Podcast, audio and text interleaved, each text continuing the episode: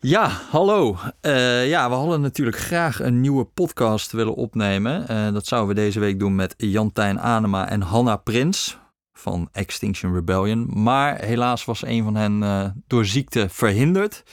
Dus ja, dan moeten we maar gaan grabbelen in de bak met gouden ouwe. En daar vonden wij toch een hele mooie podcast. Ook met een dun actueel haakje. Hij is immers uh, deze week vertrokken bij de Europese Commissie als topambtenaar. Uh, het is onze podcast met Diederik Samson. Ja, ik zou zeggen, veel luisterplezier. Ja, ik vind het wel spannend, moet ik zeggen. Hoor. Ja, we hebben hier zo naartoe geleefd. Ja, we hebben hier echt wel naartoe ja, geleefd. Het ligt wel een beetje druk op nu om ja. echt een goede intro te hebben. Dames en heren, trouwe luisteraars van de Robbie en Freddy Show. Hallo. Hoi. Het is die day. Het is die day. Yes, We rennen dat strand op. Ja. Vandaag gaat het gebeuren. Het moment waar zoveel luisteraars al zo lang naar smachten. Ja. Ik kan jullie vertellen, de Eagle has landed. Hij is hier vandaag aanwezig. De muze van de show. Turbo-technocraat uit Brussel.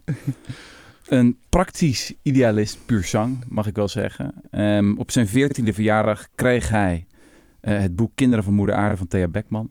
Heb ik uh, gevonden in de archieven. Dat was de dag van de bomaanslag op de Rainbow Warrior van het vlaggenschip van Greenpeace.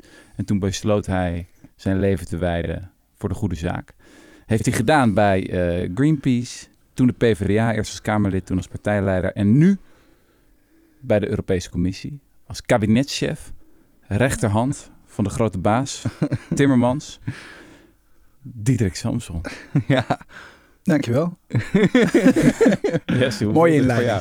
Ja, ik, vind het, uh, ik vind het heel bijzonder. Dit is toch hier bijzonder. We, ja, hier we gewoon Wat hebben wij hier ons best voor gedaan? Ja, precies. Het was zo ongelooflijk moeilijk om je achter deze microfoon te komen. Wij zijn wel hier... Dat een paar keer is het afgezegd, of niet? Mm. Het is eindeloos afgezegd. Ja. Sorry. Uitgesteld. Bijna werd het digitaal. Was, Sorry. Het begon eigenlijk al ermee dat Jesse zou het regelen. Ja, ja dat nou, heeft ongeveer een half jaar geduurd. en wat heb je in dat half jaar allemaal gedaan? Nou, eigenlijk niet zoveel als ik heel eerlijk ben. we hebben gewoon aan het eind van de podcast, we zouden wel eens Diederik Samson willen hebben, hebben we gezegd. En daar bleef het toch een beetje bij. Dus dat was ook wel weinig proactief uh, journalistiek werk van mij. Maar, ja. Maar ik geloof goed, dat we al zijn zover. anderhalf jaar aan het nadenken zijn over wat we met deze podcast uh, willen doen. Ja. Um, ja, waar zullen we eens beginnen? Nou, uh, ik ben wel heel erg benieuwd. We, jij had een, er is een heel Wikipedia-lemma over jou. En dan, dan krijg je gewoon alles wat je hebt gedaan. En dan staat er in één zinnetje bij, bij zo spreken dat jij nu de kabinetchef bent. Ja. Maar dit is toch eigenlijk wel het summum, of niet? Is dit gewoon de grootste baan die je ooit hebt gehad? Dat denk ik wel. Ja. Maar goed, en daarna komt er dan weer een andere en dan zeg ik daar weer van. Dus dat is altijd een beetje moeilijk om zo'n definitieve uitspraak te doen halverwege uh, de carrière. Maar het is wel zo, ik heb, heel vaak, ik heb wel lang gezocht naar de plek waar je het meeste verschil kan maken. En, ja. en dan altijd gefrustreerd doordat dat dan toch weer tegenviel. Hè? Dat is natuurlijk de Greenpeace. Mm -hmm. was, een, uh, was, was een droom, uh, een jongensdroom en werd daarna ook nog echt. En dan dacht ik, ja, daar kan je het verschil maken. Want als je dan s ochtends iets bedenkt, dan zit je als middags in je bootje. En dan, dan, dan las je die pijp dicht waar die chemische stof uitkomt en die in zee wordt ge, en dan stopt dat. Dat is ook waar een uur lang. En dan komt de politie en die haalt je weg en die snijdt die pijp weer open. En dan gaat alles weer zoals het was. Uh, en dan, dan verander je dus eigenlijk niet zoveel. Behalve dan dat er veel over gepraat wordt. En uiteindelijk komt er dan ook wel een wet of een regel die dan die lozing een beetje aan banden legt. Altijd maar een beetje, maar toch. Dus toen dacht ik, nou in de politiek kan je een groter verschil maken. Dan kun je zelf die wet maken die die lozing dus helemaal stopt. Maar goed, daar betaal je de prijs in de, in de, in de tijd. Want als je dan s ochtends iets verzint, dan heb je smiddags niet die wet dat, dat duurt dan ongeveer 3,5 jaar en dan moet je nog, heb je nog mazzel. En dan word je partijleider, want dan kun je helemaal aan de knoppen zitten. Mm -hmm. Kom je erachter dat er in Nederland eigenlijk helemaal niemand aan de knoppen zit.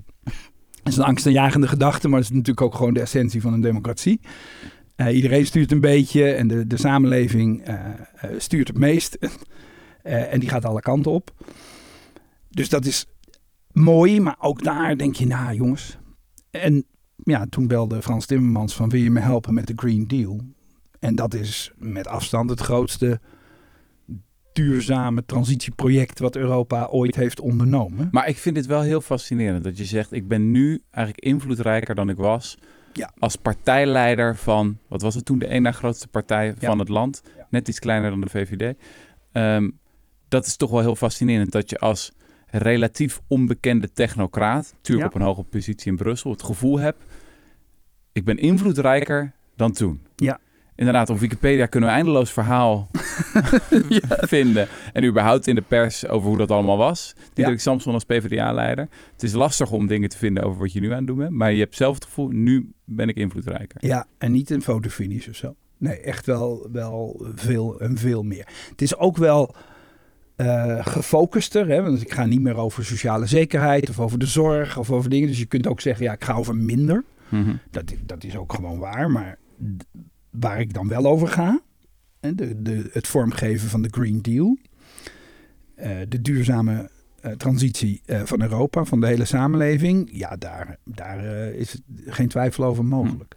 Wat is de belangrijkste reden van die toegenomen invloedrijkheid? Ja, er zijn er een aantal. Kijk, er zijn ook een aantal beleidsterreinen waar je in Europa echt niet zoveel te zoeken hebt. Dus ik noemde er net al één, zorg of sociale zekerheid. Daar gaat Europa eigenlijk helemaal niet over. Daar moet je vooral heel, erg vanaf blijven. Want als je daar iets over zegt, dan worden 27 lidstaten vooral heel chagrijnig. En die gaan van de weeromstuit het andere doen. Mhm.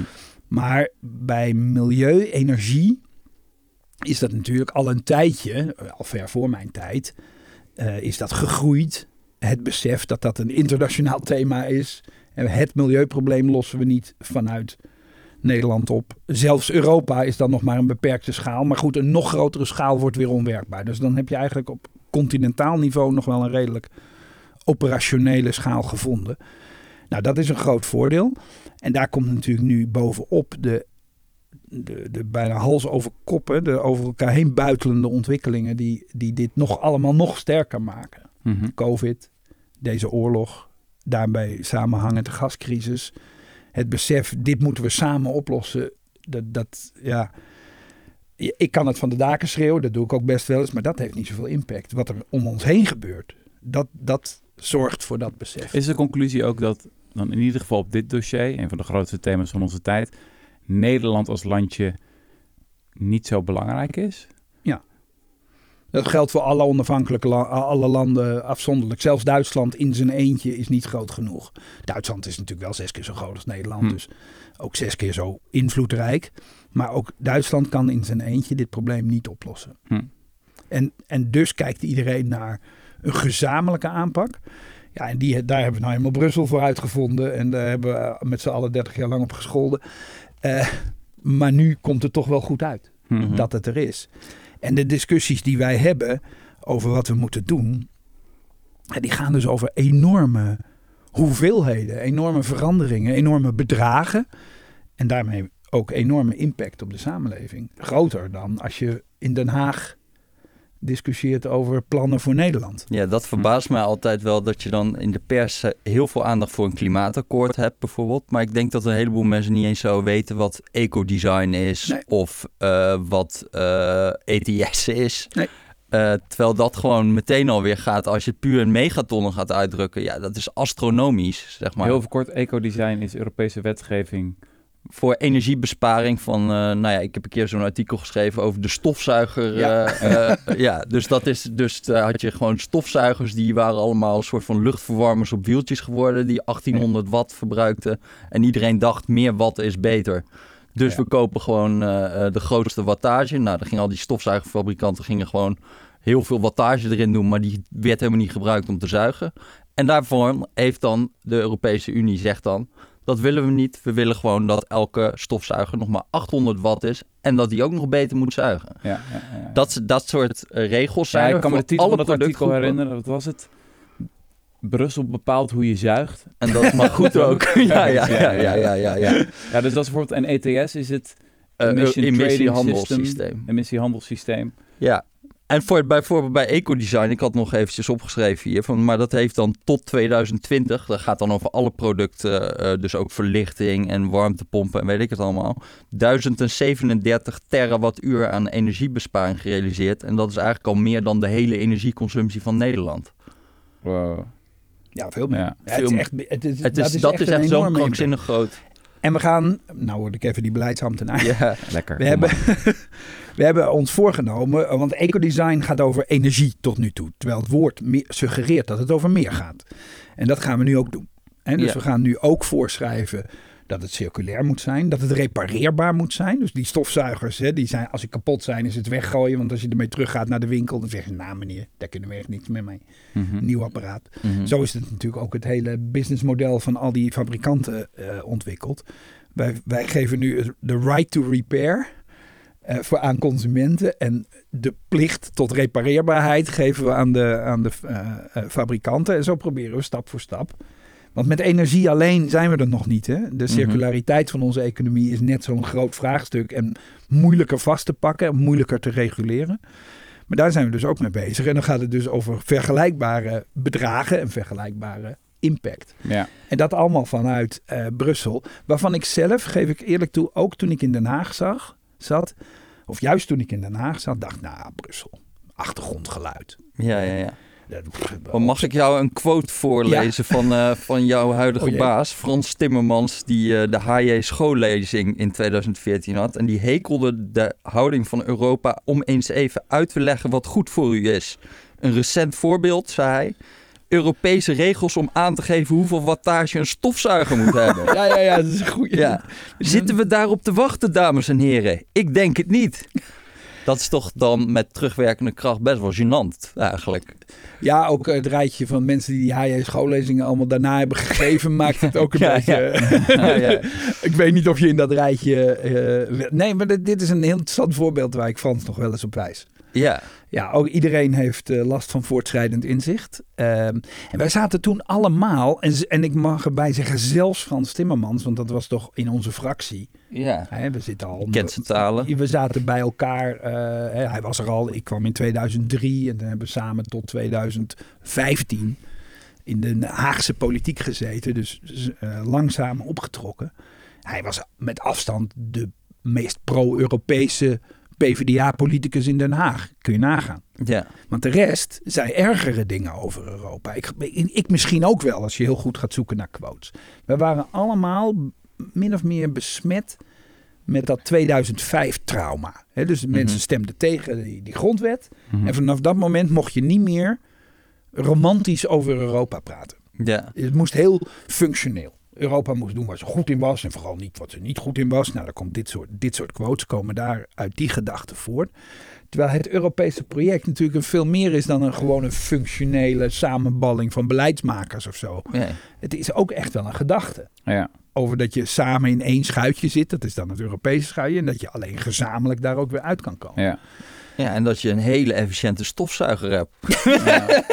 Nou, Ja, dat waarbij is dan we de nog niet eens- functionele va- variant ervan. Waarbij we nog niet eens hebben meegenomen eh, wat de politicologen het Brussel-effect noemen. Dat vind ik altijd zo fascinerend. Dat wij eigenlijk in veel gevallen voor de hele wereld reguleren. Dus wij Ja, maken stofzuigers efficiënter. En dan denken die fabrikanten van ja, ik ga niet verschillende versies van stofzuigers maken voor over de hele wereld. Dus laten we dan maar gewoon de Europese regelgeving hanteren. Nou, Ja. Dat zie je dus bij eh, LED-licht en zo heel erg. Dat wij, een, eh, wij hebben die gloeilamp verboden op een gegeven moment. En Ja. daardoor is er een enorme markt gekomen om gewoon hele efficiënte lichttechnologie te hebben. En die blijkt ook echt daadwerkelijk technologisch superieur. Mhm. En nu in India en zo wordt er helemaal niks meer. Wordt alles is LED. En, en Ja. dat komt, dat hebben wij eigenlijk voorgefinancierd voor de rest van de wereld. Ja. Door een gigantische markt te scheppen voor die betere verlichting. Zullen we heel even stoppen en, en alle mensen weer de broeder gaan zeggen? ja, ja, ja. Eh, Maar weet je wat ik grappig vind aan zo'n, aan zo'n H.J. Schoo quote ook? Van, het voelt een beetje zo van dat je in de tijd zo moest gaan zeggen van... Ja, ik ben wel gematigd. Je moet wel... Niet alles wat ze daar doen is dan goed. Klopt. Toch? Het- Je mocht, dus, je mocht dus niet lovend, wat ik zeg, romantisch over Europa praten. Hmm. Het moest altijd licht kritisch of heel erg kritisch. Dat was ongeveer de, het spectrum waarin Nederland werd, Hmm. eh, werd bewogen. We hebben ook nog steeds in Nederland nergens, en ik ben helemaal niet zo'n vlaggenfan hoor, maar we hebben nergens een Europese vlag hangen. Mhm. Nergens. Terwijl ga naar Italië op het kleinste gemeentehuis van het kleinste dorpje. In Zuid of waar dan ook in Italië hangt gewoon de Europese vlag. En dat is idem dito in Griekenland, Spanje, Ja. Portugal. Dat Europese gevoel, en daar houden ze ook helemaal niet bovenmatig van Europa. Maar toch zit daar een soort van zelfsprekendheid in. En die hebben we in Nederland niet. Nou, of En in ik- Oekraïne bijvoorbeeld. Ik- Ja, dat, laatst maar was dat- goed, daar, daar plaveien ze nu Ja. alle de wegen met, ik, met vond dat, Europese ik vlaggen. vond dat echt, ja... Misschien ben ik dan een romantische jongen, maar dat was zo- zo'n filmpje dat de Europese vlag plechtig wordt binnengedragen in het Oekraïense vind het parlement. niet droog. Ja, ik schiet echt vol als Ik je dat ziet. Dan denk je echt, het zijn mensen die, Absoluut. die hun leven Ja, geven voor vrijheid klopt. nu. En Nee, dan, helemaal waar. dan denk je, we zijn zo decadent geworden. Ja, dat of, we dat eh, niet meer- vanzelfsprekend. Het is Ja. natuurlijk ook gewoon een, een, een, een eh, laten we zeggen, een zegen voor Nederland. Dat we dat zo vanzelfsprekend mogen vinden. Vergelijk maar met Oekraïne die er Mhm. met, met mensenlevens voor moet vechten, bij wijze van spreken. Eh, dus alleen, ja, het, het doet wel eens pijn als het dan zo vanzelfsprekend wordt dat het weer zo blasé wordt dat mensen er eigenlijk liever op gaan schelden. Mhm. Enfin, dat, dat, we zeggen in Europa wel eens iri- eh, ironisch tegen elkaar van ja, het staat in ons, ons arbeidsvoorwaarden dat wij altijd degene zijn die de schuld krijgen. En ondertussen dan stapje voor stapje de boel een beetje Ja, ja. beter maken. Want mag ik nog een vraag over dat bij dat ecodesign? Hè? Wat mij toen verbaasde toen ik dat ging lezen, was dat, eh, dat er dus in 2010 werkten er 10 mensen bij de EU aan dat hele ecodesign. Ja. Dus al die productgroepen. Eh, en in 2022 waren het geloof ik 14 geworden. Meen je dat serieus? 14 mensen. En dan denk ik van, oké, wie zijn die lui die voor met z'n veertienen dan Dat is echt gewoon de hele... De, de Het hele zijn de Ik zeg er wel bij, maar ze nemen wel consultants volgens mij in. ja, hè, of niet? onze eigen, want wij hebben daarachter staat dan het JRC, dat is het Joint Research Center. Daar werken bij elkaar, denk ik, 6000 mensen, eh, verspreid over heel Europa in allerlei onderzoeksinstituten. En die mogen we dan, eh, daar mogen we dan eh, van gebruik maken, van die enorme schatkist aan kennis die daar zit. Dus die Oké. 14 mensen zijn eigenlijk de coördinatoren. Die bellen dus de hele dag. En dan weet jij nog wat de beste stofzuiger is. En wa- waar moet hij dan aan voldoen? En hoe Mhm. kunnen we dat afspreken? Dan is er daarnaast nog een heel circus van... Eh, want zo gaat het in Europa ook. En dat remt altijd een beetje de ambitie. Maar vergroot de, de haalbaarheid. Alle fabrikanten mogen ook meepraten. Mhm. Dus we, de comitology. Je zit allemaal bij elkaar. En dan zeggen wij van... Nou, die stofzuiger van vier- 400 watt vinden we toch eigenlijk wel maximaal. Mhm. En dan gaan die mensen omstandig aantonen dat dat natuurlijk dan niet functioneert. Onmogelijk. Onmogelijk. Nou, dan komt er 800 uit. We, hebben het we hebben het nu met het eh, ontwerpen van, eh, ik pak nu de iPhone op, Ja, eh, het ontwerpen van één ja, ja. ja. Het moest allemaal. USB-C worden of zo, of niet? ja, USB-C. Nou, eh, je kunt je voorstellen dat Apple natuurlijk de, de, de ruiten eruit gooit bij ons. Verschrikkelijk duur ook, al die opladertjes van Apple. Echt, echt Hartstikke. afzetterij. Dat is hun business, of een deel van hun businessmodel. Het andere deel is dat hier de batterij niet uitgehaald kan worden. Ja. Dus als, die, als de batterij op is, ja, dan Mhm. is de telefoon op. Eh, dat willen we dus ook veranderen. Nou, ik zou je zeggen, en, en Apple, dat, zijn geen klein, dat is geen klein bier. Die, die bestormen het Berlemont-gebouw. Eh, Ja. Heel subtiel, heel eh, geraffineerd natuurlijk. Dat is een heel mooi, En je Berlemont-gebouw, daar zitten we met z'n allen in. sfeervol gebouw. Ja. het middenhout tussen een psychi- Russisch psychiatrische kliniek en een... Ja, ja. Het is echt wel... Maar goed, dat is het kantoor waarin wij werken, Ja. dat klopt. Eh, en die, maar die gaan echt tot, tot het gaatje om ervoor te zorgen dat wij die regel geven. En die huren dus ook allemaal experts in... Ja. die dan omstandig betogen dat de afruil tussen het feit... Dat, namelijk het feit dat je hier geen batterij kan wisselen... maakt hem duurzamer. Want dan kan je hem niet uit elkaar halen. En dan kunnen ze hem dus helemaal in elkaar lijmen... en dan gaat hij nooit stuk. Ja. Dus de- dat is hun betoog. Ze zeggen daardoor Hmm. is hij eigenlijk duurzamer. Want als je zo'n rammelbak creëert die je dus open kan schroeven, om die, ja, die is stuk eh, voordat je het weet. ja, Hm. Nou, die experts. Maar dat is niet waar. Nee, nou ja, er staan weer andere experts Ja, tegenover. ja, en wij zitten daar, je zou bijna zeggen, machteloos tussen. Gelukkig niet helemaal machteloos, want wij hebben dan het JRC met een paar duizend mensen die daar ook nog verstand van hebben. En zo, zo strijdt kennis tegen kennis en macht tegen macht.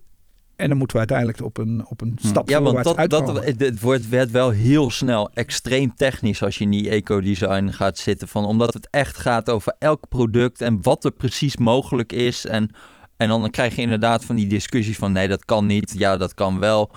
En ik dacht wel van, joh, als je dat met 14 man eh, moet gaan, dat is toch eh, gewoon compleet kansloos. En Ja. ik zag ook namelijk dat... eh, dat, dat eigenlijk dat werkplan wat jullie dan hadden opgesteld om af te gaan werken voor ecodesign, Ja. dat jullie dat absoluut niet hadden gehaald. Nee, en dat er een wel- heleboel productgroepen eigenlijk niet gereguleerd waren. Terwijl er gewoon een heleboel, zelfs de industrie zei van alsjeblieft, doe dat met nou. regels. Dat duurt allemaal te lang. Ja. Dus moet, moet daar dan niet meer mensen op of zo? Of ja, ik, ik wil niet Ja, ja, over jouw hebben- personeelsbeleid Nou, dat is maar- goed, eh, goed dat je het zegt. Eh, ik, ik hoop dat je een beetje kan helpen. Want wij hebben net een, wij, ik heb net een voorstel eh, gedaan om deze unit uit te breiden. Mhm. In het kader van wat ik net zei, die extra ambitie om ook andere dingen te reguleren. Die overigens nog veel ingewikkelder zijn om te beschrijven. Hè? Want hoe beschrijf je de repareerbaarheid? Energiegebruik kun je gewoon meten. Maar de repareerbaarheid van een ding. Dus het wordt kwadratisch lastiger. Dus wij willen deze 14 mensen uitbreiden met 80 collega's. Naar ongeveer 100. We maken een hele unit van. En die moet dan dit gaan regelen. Maar dat blijft tegen de klippen op, zeg ik erbij. Er is maar één manier, nou wordt het allemaal heel technisch. Er is een manier om ecodesign zichzelf te laten regelen. Mhm. En dat heet de zogenaamde Japanse methode. Die overigens niet in Japan wordt toegepast. Dat is wel- maar hij is wel in Japan bedacht. Hij is wel in Japan Ja. bedacht. Eh, dat is namelijk, je legt gewoon eens in de vijf jaar. Dan, dan leg je gewoon in één keer een harde lijn en zeg je, wat is nu het beste product? En dan pak je de meest zuinige stofzuiger Ja. en zeg je, dat is de norm. Alle fabrikanten hebben een jaar de tijd om aan die norm te voldoen. En die geldt dan voor de, voor de vier jaar daarna ook nog. Dus Ah. vijf jaar. En Ja. over vijf jaar, tak weer. Ja. Dan gaan al die fabrikanten als een malle aan de slag om te zorgen dat zij het winnende product zijn. Want ja, dan ben je in één keer marktleider vanaf dat moment. En dan moet de rest maar weer bijkrabbelen. Ja. En dus dan jaag je elkaar heel erg op richting nou ja, een betere finishlijn. Ah, een mooi stukje sociaal Mooi. Darwinisme. Ja, sociaal Ja. Darwinisme, maar dan en, en voor mensen Voor die dat kunnen zaak. hebben, namelijk de markt. Die Ja. roept daar toch altijd om. Ja. Dan, krijg je, dan krijg je wat je wil. Ja. Ehm, maar dat is ons nog niet gelukt. Nee. Ook omdat het de rechtlijnigheid van wat ik, hoe ik het nu beschrijf, hè, gewoon een finishlijn, Ja, ja, meten ja. wat het beste product is. Nou, kan je verzekeren, sta je onmiddellijk in de rechtszaal. Hm. Ja. Als, wij- als wij dan de Sanusi zouden aanwijzen als de beste stofzuiger, dan gaat Siemens onmiddellijk naar de rechter om te betogen dat zij eigenlijk beter zijn. Hm. En een probleem wat je ook veel ziet dat met die eco-design regels, of nou, ik weet niet of het een probleem is, maar dat, dat producten wel echt heel erg veel zuiniger worden. Dus eh, bijvoorbeeld per inch televisie Ja. is er echt extreem veel besparing geweest. Maar Maar- dan worden die inches gewoon echt wel aanzienlijk groter. Ja. En is dat dan echt een stap te ver om dan te gaan zeggen van moeten we ook kwantiteit gaan reguleren of gaan we alleen op efficiëntie?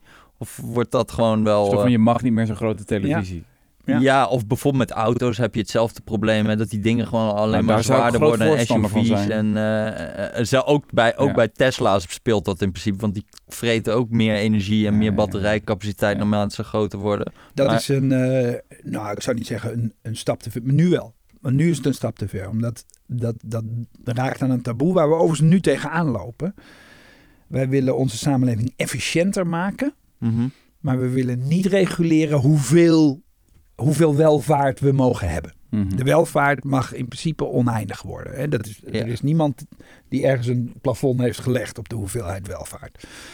Ehm, en dus moesten we dan maar binnen dat gegeven zo efficiënt mogelijk omgaan met alles. Met als gevolg dat alles groter en zwaarder wordt. Ehm, nu zien we, en nu hebben wij, eh, nu komen we in die, in die gascrisis terecht, waarbij dus in één keer een hele hoop, hoop gas van de wereldmarkt is weggevallen. Het is ook niet ergens anders naartoe gegaan, het is gewoon weg. Eh, het wordt niet meer gemaakt. 100 miljard kubieke meter per jaar.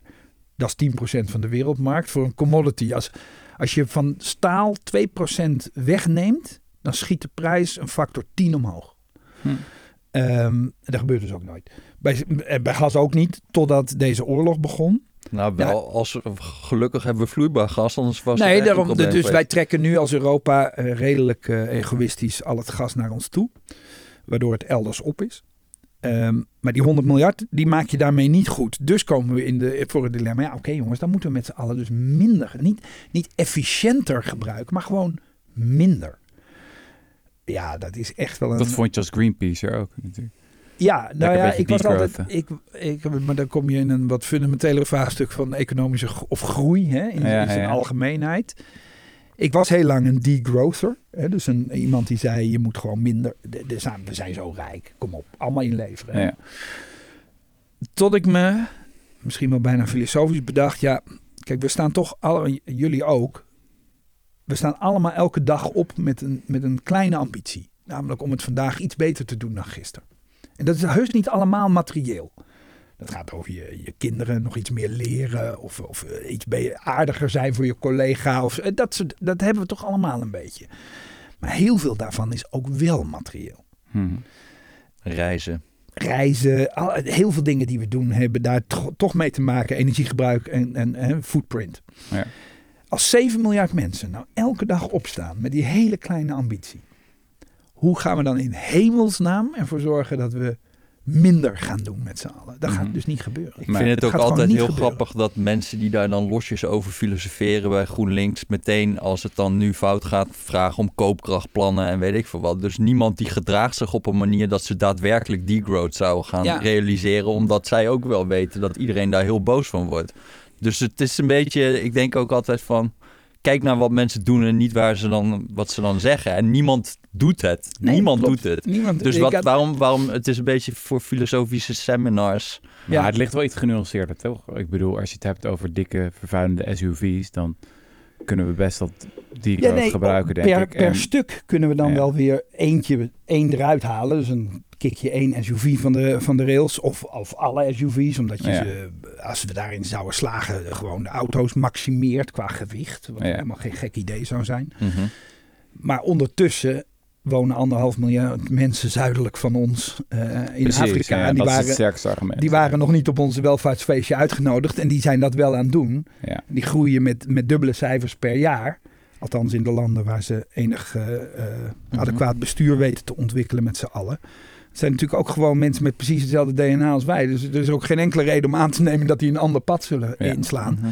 Ja, en dan gaat het dus gewoon. Dat die degrowth, wij moeten ervoor zorgen dat we 12 miljard mensen, en want zoveel wordt het er uiteindelijk, op, op deze planeet in Europese welvaart op een duurzame manier kunnen voorzien. Ja. Dat kan ook. Er is geen enkel probleem eh, om, om dat. Hè, dus de zon geeft ons voldoende energie om dat allemaal te regelen. En uiteindelijk is met energie alles eh, eh, gezegd. Ehm, maar goed, tot nu toe is ons dat nog niet gelukt. Tot nu Nee. toe kunnen we dit alleen maar realiseren door elke keer meer fossiele brandstoffen op te graven en in de fik te steken. En daarmee toch onze toekomst wel eh, zwaar onder druk te zetten. Nou, dank voor dit plechtige visioen. Ik wil even diep de Brusselse technocratie in, Ah, eh. Ehm, wat ik altijd zo eh, fascinerend vind, is eigenlijk hoe weinig we weten. Hè? Van hoe een wet wordt gemaakt, hoe de worst wordt gemaakt Ja. in Brussel. We hebben een paar keer Bas Eickhout te gast gehad. En die kan nog fascinerende verhalen vertellen over hoe dat allemaal werkt. In commissies en puntensystemen en bla bla bla bla bla. Ja. eh, co-operateurs, Ja, dat is het parlement. inderdaad, Ja, ja, ja. ja, Oh ja. jee. Ja. Ja. Maar ik dacht, misschien is het ook gewoon echt goed om even bij het begin te beginnen. Eh, je titel is kabinetschef. Ja. Wat is dat? Ja, dat is, de, dat is Frans, hè, chef de cabinet. Ja. Eh, dus dat hebben we dan in slecht Nederlands gewoon omgezet. ja. Fransen zetten altijd alle afkortingen omgekeerd. De, de VN is ONU en zo en dat soort dingen. En, en wij, wij hebben dit dan gewoon teruggedraaid. Kabinetchef, chief of staff voor mensen die eh, Amerikaanse politieke series kijken. Mhm. Dus eh, eh, Frans is de commissaris. De, eh, die heeft een team om zich Frans heen. Timmermans, ja. Frans. Timmermans, eh, die is de eurocommissaris. Eh, wij moeten zeggen de EVP, want Ja. dat is de Executive Vice President. We hebben namelijk zoveel eurocommissarissen dat we een beetje een hiërarchie moesten aanbrengen, anders werd het onwerkbaar. Hoeveel eurocommissarissen zijn er? 27, 27. want geen land weigert. Geen land zonder euro. Geen, wij- geen land weigert er niet eentjes. Ja. Dus, dus die zijn allemaal. we hebben wel in het verdrag afgesproken, staat een heel mooi zinnetje. Het verdrag van Lissabon, het nu geldende Europese verdrag. Er staat: Als de Europese Raad het eens wordt over minder commissarissen, dan zijn er minder commissarissen. Maar de Europese Raad wordt het natuurlijk nooit eens over Nee. minder commissarissen. En de Europese Raad is de, dat zijn de regeringsleiders van alle landen. Ja, Ja. sorry, dat is Ja, nee, klopt. Helemaal goed. Want, want je hebt ook nog de Raad van Europese Ministers. En dat Ja. zijn gewoon de vakministers. Ja, Maar de Europese Raad van premiers, eh, of je moet eigenlijk zeggen premiers en staatshoofden. ja. Er, is, er is maar één staatshoofd, dat is de president van Frankrijk. Maar goed, eh, voor het geval er nog eentje bij komt, hebben we het zo geformuleerd. Eh, dat is, heeft, is weer een heel eigen instituut. Met een eigen mandaat Mhm. en mogelijkheden, ook lidmaatschap. Bijvoorbeeld de, de president van de commissie is lid van de Europese Raad. En de buitenlandvertegenwoordiger van de commissie is ook lid van de Mhm. raad. Nou goed, ingewikkeld. Dus zeg ik het goed dat er drie pilaren ongeveer zijn? De Europese Raad, de Europese Commissie Ja, en het Europese Parlement? dat is in zijn oorsprong eh, was dat zo. Maar dan was het dus het parlement, de commissie en de raad van Europese ministers. En daar is nu de Europese Raad als instituut bijgekomen. Die zit wel heel dicht bij die Raad van Europese Ministers aan. Dus als je het simpel wil houden, Ja. blijven het drie Nou, pilaren. ik vind het al aardig ingewikkeld. Is ook, het is ook heel. En met 27 is dat eh, eh, dus ook heel ingewikkeld. En we zijn er dus niet in geslaagd om dat eh, kleiner te Ja. maken. Maar goed, dit zit bij de commissie. En de commissie kunnen we ongeveer zien als de regering van Ja. de EU, toch? Ja. Ja. En de, in tegenstelling tot Nederlandse ministers, die zitten op hun ministerie. Mhm. Hè, dus die hebben eigenlijk direct gewoon, hè, dus uh, Rob Jetten zit op het ministerie van Klimaat en Energie. Ja. Of Economische Zaken en Klimaat is dat geloof ik. Ehm, en die, eh, die wordt daardoor geholpen. Alle, in Europa is het net even anders. Er zitten alle commissarissen bij elkaar in één gebouw, het Berlemont gebouw. Dus het is een beetje alsof je alle ministers bij elkaar bij Mark Rutte in het torentje, nou, Mhm. dat past dan niet, maar in dat ministerie zou zetten. Dus weg van hun eh, eigen ministeries, maar bij elkaar. Eh, en daarom heeft ook elke commissaris een team van mensen om zich heen. Die, nou ja, alle beleid en dagelijkse dingen eh, aanstuurt. En van dat team moet één iemand een beetje de boel coördineren. Hoe groot is dat team? 30 mensen. 30 mensen. Ja. En van dat team ben je de baas? Ja. Kijk aan. En daar zijn er dus ook weer 27 van. Dus er zijn 27 Keer 30. head of cabinets, HOC's.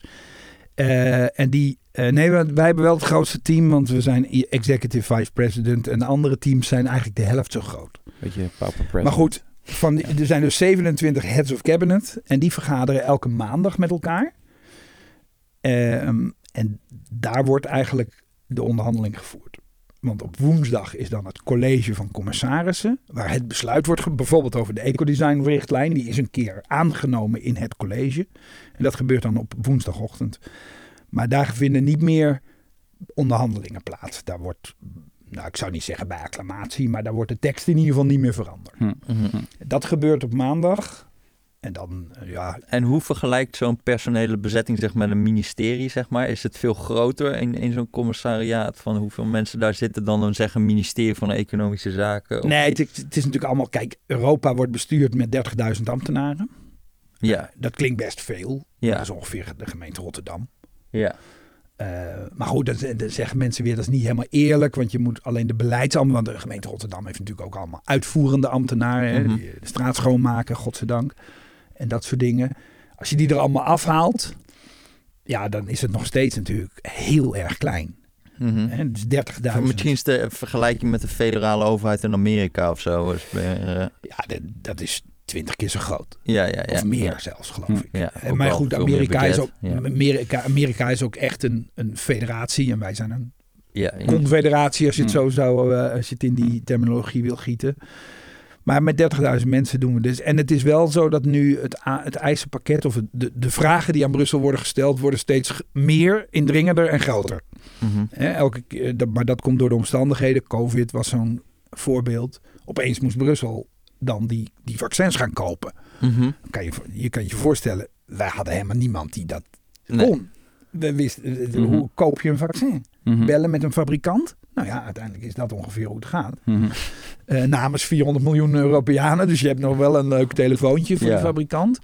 Maar me- meer dan... En, en wij moesten dat doen omdat die landen zich natuurlijk al heel snel beseften, godzijdank, dat als ze het één voor één gingen doen, ze allemaal tegen elkaar op gingen bieden. Ja, Maar nu speelt hetzelfde exact bij gas. ja. Exact hetzelfde speelt voor gas. Dus wij moeten nu opeens gas gaan kopen namens heel Europa. Ja. Nou ja, je kan zeggen 400 miljoen vaccins maal 7 euro, dat is nog best ook een groot bedrag. Dus jij bent nu aan het bellen met Noorwegen, met Ja. Jonas. Ja, Of hoe heet die man? Steuren. Ja, Ja, ja, ik- wij gebruiken de achternaam nog. Maar de voornaam is Jonas, maar dat is niet zo Nee, ik onderscheidend. mag hem op. eh, wij zijn op eh, first name bezig. Maar eh, de, eh premier. Dat is overigens de oud-minister van Buitenlandse Zaken. Dus een zeer goede kennis van Frans Timmermans. Oké. Eh, in die zin hebben we... Maar dat is inderdaad waar. is ook helemaal geen geheim. Wij zijn al heel lang in gesprek met Noorwegen. Mhm. Want die gasten verdienen geld als water. 92 miljard zag ik in, eh, in Ja. juli dat ze op jaarbasis Ja, tot nog toe aan gas alleen. Hè? En olie hebben ze ook nog. Ja, en ze zijn daar echt wel klaar met het beleggen van bladgoud op de straat. Ze kunnen het gewoon niet meer opmaken. Dus ze zijn ook wel een beetje beschaamd. Ja, maar ik, sorry hoor, Maar het idee dat die dan nu even ontwikkelingshulp aan Europa gaan geven, vind ik ook een beetje. Nee, dat, dat wij dat dan niet. normaal vinden, dat zij straks hun prijzen gaan verlagen. Kom nou op, ja, verlagen, verlagen. Kijk, eh, ga- gas, Geef haal je, aan Pakistan, waar we het al het gas wegkopen. gas haal je voor, eh, in, in, in, in Noorwegen voor ongeveer 6 euro per megawattuur uit de grond. Ja, We ze verkopen het nu aan ons voor 250 euro per megawattuur. ja. Dus je zou, ik weet niet of we het over verlagen hebben als we terug zouden gaan naar, nou laten we zeggen 50 Hm. of, of misschien wel 100. Dan is het nog steeds, hè, je haalt het voor 6 uit de grond en je verkoopt het voor 100. Ik vind dat eigenlijk niet meer dan een, gewoon een redelijke afspraak. En, ik, en de, de Ja, Noren oké, denken maar- er ook zo over. ja. hm, Heb je wel eens in Brussel een gesprek over eh, zeg maar dat belletje dat in, in Nederland, daar in het noorden rond Groningen ligt? Vragen Ja. ze daar dan wel eens naar? Van, Uiteraard. Ja, tuurlijk. Kijk, het is, het is wel. eh, wij, wij, wij hebben dus dat gasplan gemaakt. Dat was al. Het is interessant. We begonnen al in de zomer van 2021. Begonnen we daarmee. Want dat is een van de voordelen van Brussel. Omdat je niet de hele dag wordt overreden door de hectiek van media, Twitter, andere eh, toestanden. Je zou kunnen zeggen misschien wel iets te weinig. Hè? Dus Brussel zit iets te veel in de, in de luwte, onzichtbaar te werken. Dat is Mhm. voor een democratie natuurlijk uiteindelijk ook niet heel gezond. Maar het voordeel is dat je ook gewoon de tijd hebt om vooruit te kijken. Dus in de zomer van 2021 kwamen er mensen bij mij. En die zeiden, Diederik, dit gaat dus helemaal niet goed. We zien het gebeuren. Hè? We, de- wij kijken naar de statistieken van de gasleveranties. Poetin speelt ermee. Hij was, er was toen al sprake van die troepenopbouw. Dat heeft natuurlijk heel lang geduurd. We moeten een project starten om, eh, om hier wat aan te doen. En dat werd het project, eh, dat noemden we eh, met, de, met de werktitel Project 40. Omdat wij voor 40% afhankelijk zijn van Russisch gas. Dus van die 40 moesten we dan af. Mhm. Nou, daar hebben we van alles voor verzonnen. Dat is uiteindelijk geland in maart 2022, dus een paar weken na de inval. Met, eh, in de, met de titel, want je Project 40, dat snapt niemand. Repower EU heet het. Mhm. Een hele afdeling die mooie namen verzint. Ehm, en die heeft, eh, eh, maar dat, de inhoud was precies hetzelfde. Onderdeel van die inhoud is natuurlijk heel veel gas besparen, want dan heb je het niet meer nodig. En nieuw gas vinden. Mhm. Nou, elders op de wereldmarkt. Alleen dan concurreer je dus met anderen. Gaan alleen maar de prijzen omhoog. Dat, dat kan. Europa is rijk. Maar dat, dat kan niet eindeloos. Dus op zoek naar indigenous gas. Zoals Ja. dat dan heet. Gas op van eigen bodem. Ja, nou overal zoeken. Overal zoeken. Nou, zijn. Roemenië heeft nog wel wat. Ja, die Duitsers Cyprus hadden hebben nog ze wat toch open. met Israël een soort Cyprus hebben ze net enorm die- veld wat eh Ja, Afrodite of zo. Ja. Ja, maar dan ligt Turkije net tussen. Dus dat is Oh, dan ja. weer lastiger om daar een eh, boortoren in de grond te steken. Want Cyprus en Turkije, nou ja goed. Een Ja. hele, hele nieuwe podcast kun je daarover maken. Mhm. Ehm, dus dat, dat, het is niet zo van. eh, en dan kijken mensen natuurlijk wel naar mij en zeggen: was er niet iets Groningen waar je inderdaad at de flip of a switch, hè, dus in één keer gewoon klak, knopje open en dan loopt het gas er weer uit. Ongeveer 10 miljard kuub per jaar. En want het is wel, even om het nog wat technischer te maken, het is wel heel ander gas dan het conventionele gas wat we in Europa gebruiken. Dus laag calorisch. Dus je kunt het niet zomaar aan de industrie voeden. Vooral huishoudens in Nederland, België en Duitsland. En ook wel wat bedrijven die daar natuurlijk op ingesteld waren eh, en zijn. Maar ja, dan leg ik uit van jongens, dat, dat gaat gewoon niet. Want er is de politieke clusterfuck, als ik maar even onparlementair mag uitdrukken, rondom de Groningen is van zo'n grote omvang. Dat je nu niet in één keer tegen ze kan zeggen, nou, omstandigheden gewijzigd, weet je wat, we doen het gewoon. Ja. Dat is echt iets waar de Maar moet je Nederlanders daar zelf... ook dan gewoon mee beginnen met daar eens even helder over te communiceren? Want ik vind wel dat die politici en ook die toezichthouders zich zo, aan het ingraven zijn in een soort van positie van nee, dit is absoluut ondenkbaar en het, het helpt ook niet en de veiligheid is echt helemaal in gevaar. Ik zat die parlementaire enquête gaswinning te kijken. Daar vertelt eigenlijk die man van het risicomodel, die zegt... als we nu 25 miljard kuub gas winnen, en dat is heel veel... dan gaan er duizend woningen vallen onder de eh, veiligheidsnorm. En dat betekent dat er in die duizend woningen, als je daar 24 uur per dag zit, 365 dagen per jaar, dan is de kans groter dan eens in de 100.000 jaar dat je komt te overlijden. Dus de kans bij maximale gaswinning uh, is eigenlijk 0,05 of zo dat, je daar, dat daar een overlijden uitkomt. Vinden we dat dan opwegen tegen zeg maar de 50 miljard euro die je krijgt met gaswinning?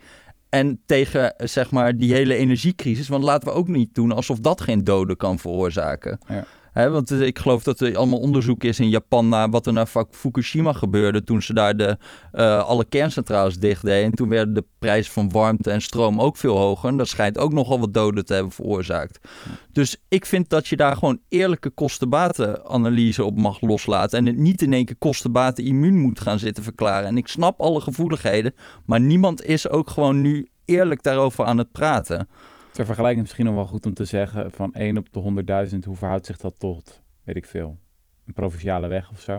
Ik bedoel, er zijn heel veel risico's die we al accepteren. Nou ja, 0,05 overlijdens per jaar ja. verwacht je dan extra, zeg maar, als je maximale gaswinning gaat doen. ja, dat is inderdaad wat je op, uh, op, op sommige provinciale wegen heb je elk jaar dat daar doden vallen. En dan gaan we er niet een rotonde neerzetten omdat dat te duur is. en dit is bij wijze van spreken de duurste beslissing die de overheid ooit heeft genomen. En we gaan nu ook een parlementaire enquête organiseren waarin de hoofdvraag lijkt te zijn: waarom hebben we die beslissing niet eerder genomen?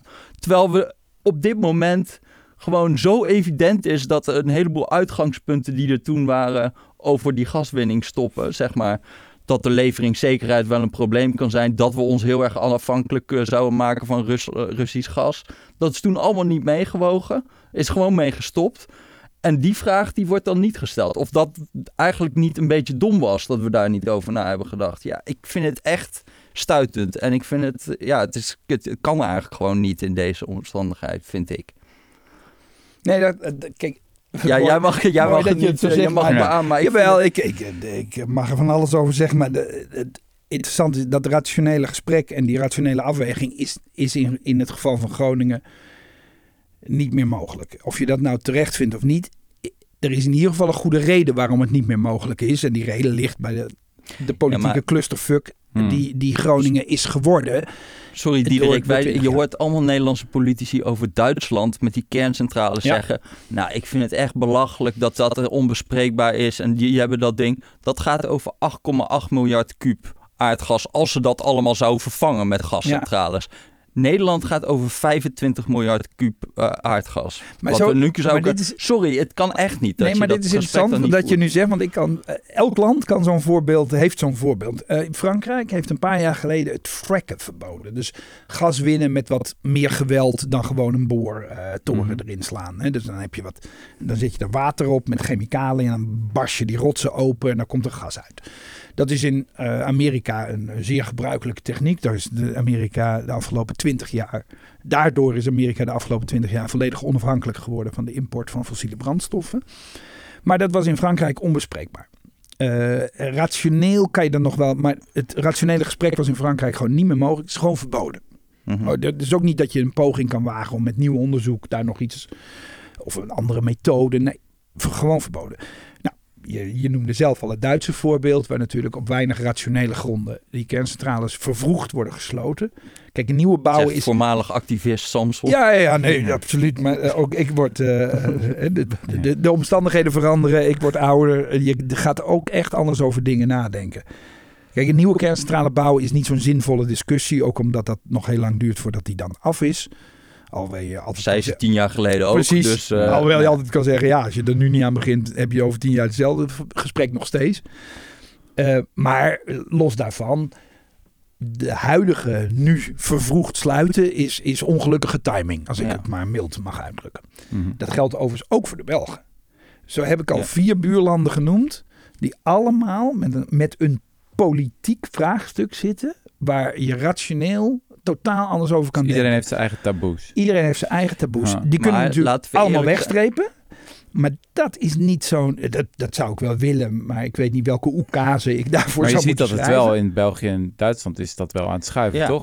Dus In waarom Ne- zou dat dan niet bij ons ook In, moeten maar in schuiven? Nederland is er ook een gesprek. Alleen dat wordt nog heel geen voorzichtig. gesprek. Het zijn hele enge Nou, de- en e- extreemrechtse partijen die Nee, maar ervoor ik hoor- ik pleiten. noem- en mensen nou, die gewoon redelijk... Maar ik hoorde ook de eh, regering zeggen dat als het heel erg zou worden... Ja, maar dan Nou is het ook... Ja, jij weet ook met het laagcalorisch gas, dan is het ook te laat. Ja. Sorry, het Klopt. heeft geen zin als we in de winter pas aankomen. Dat is gewoon een lulverhaal, want...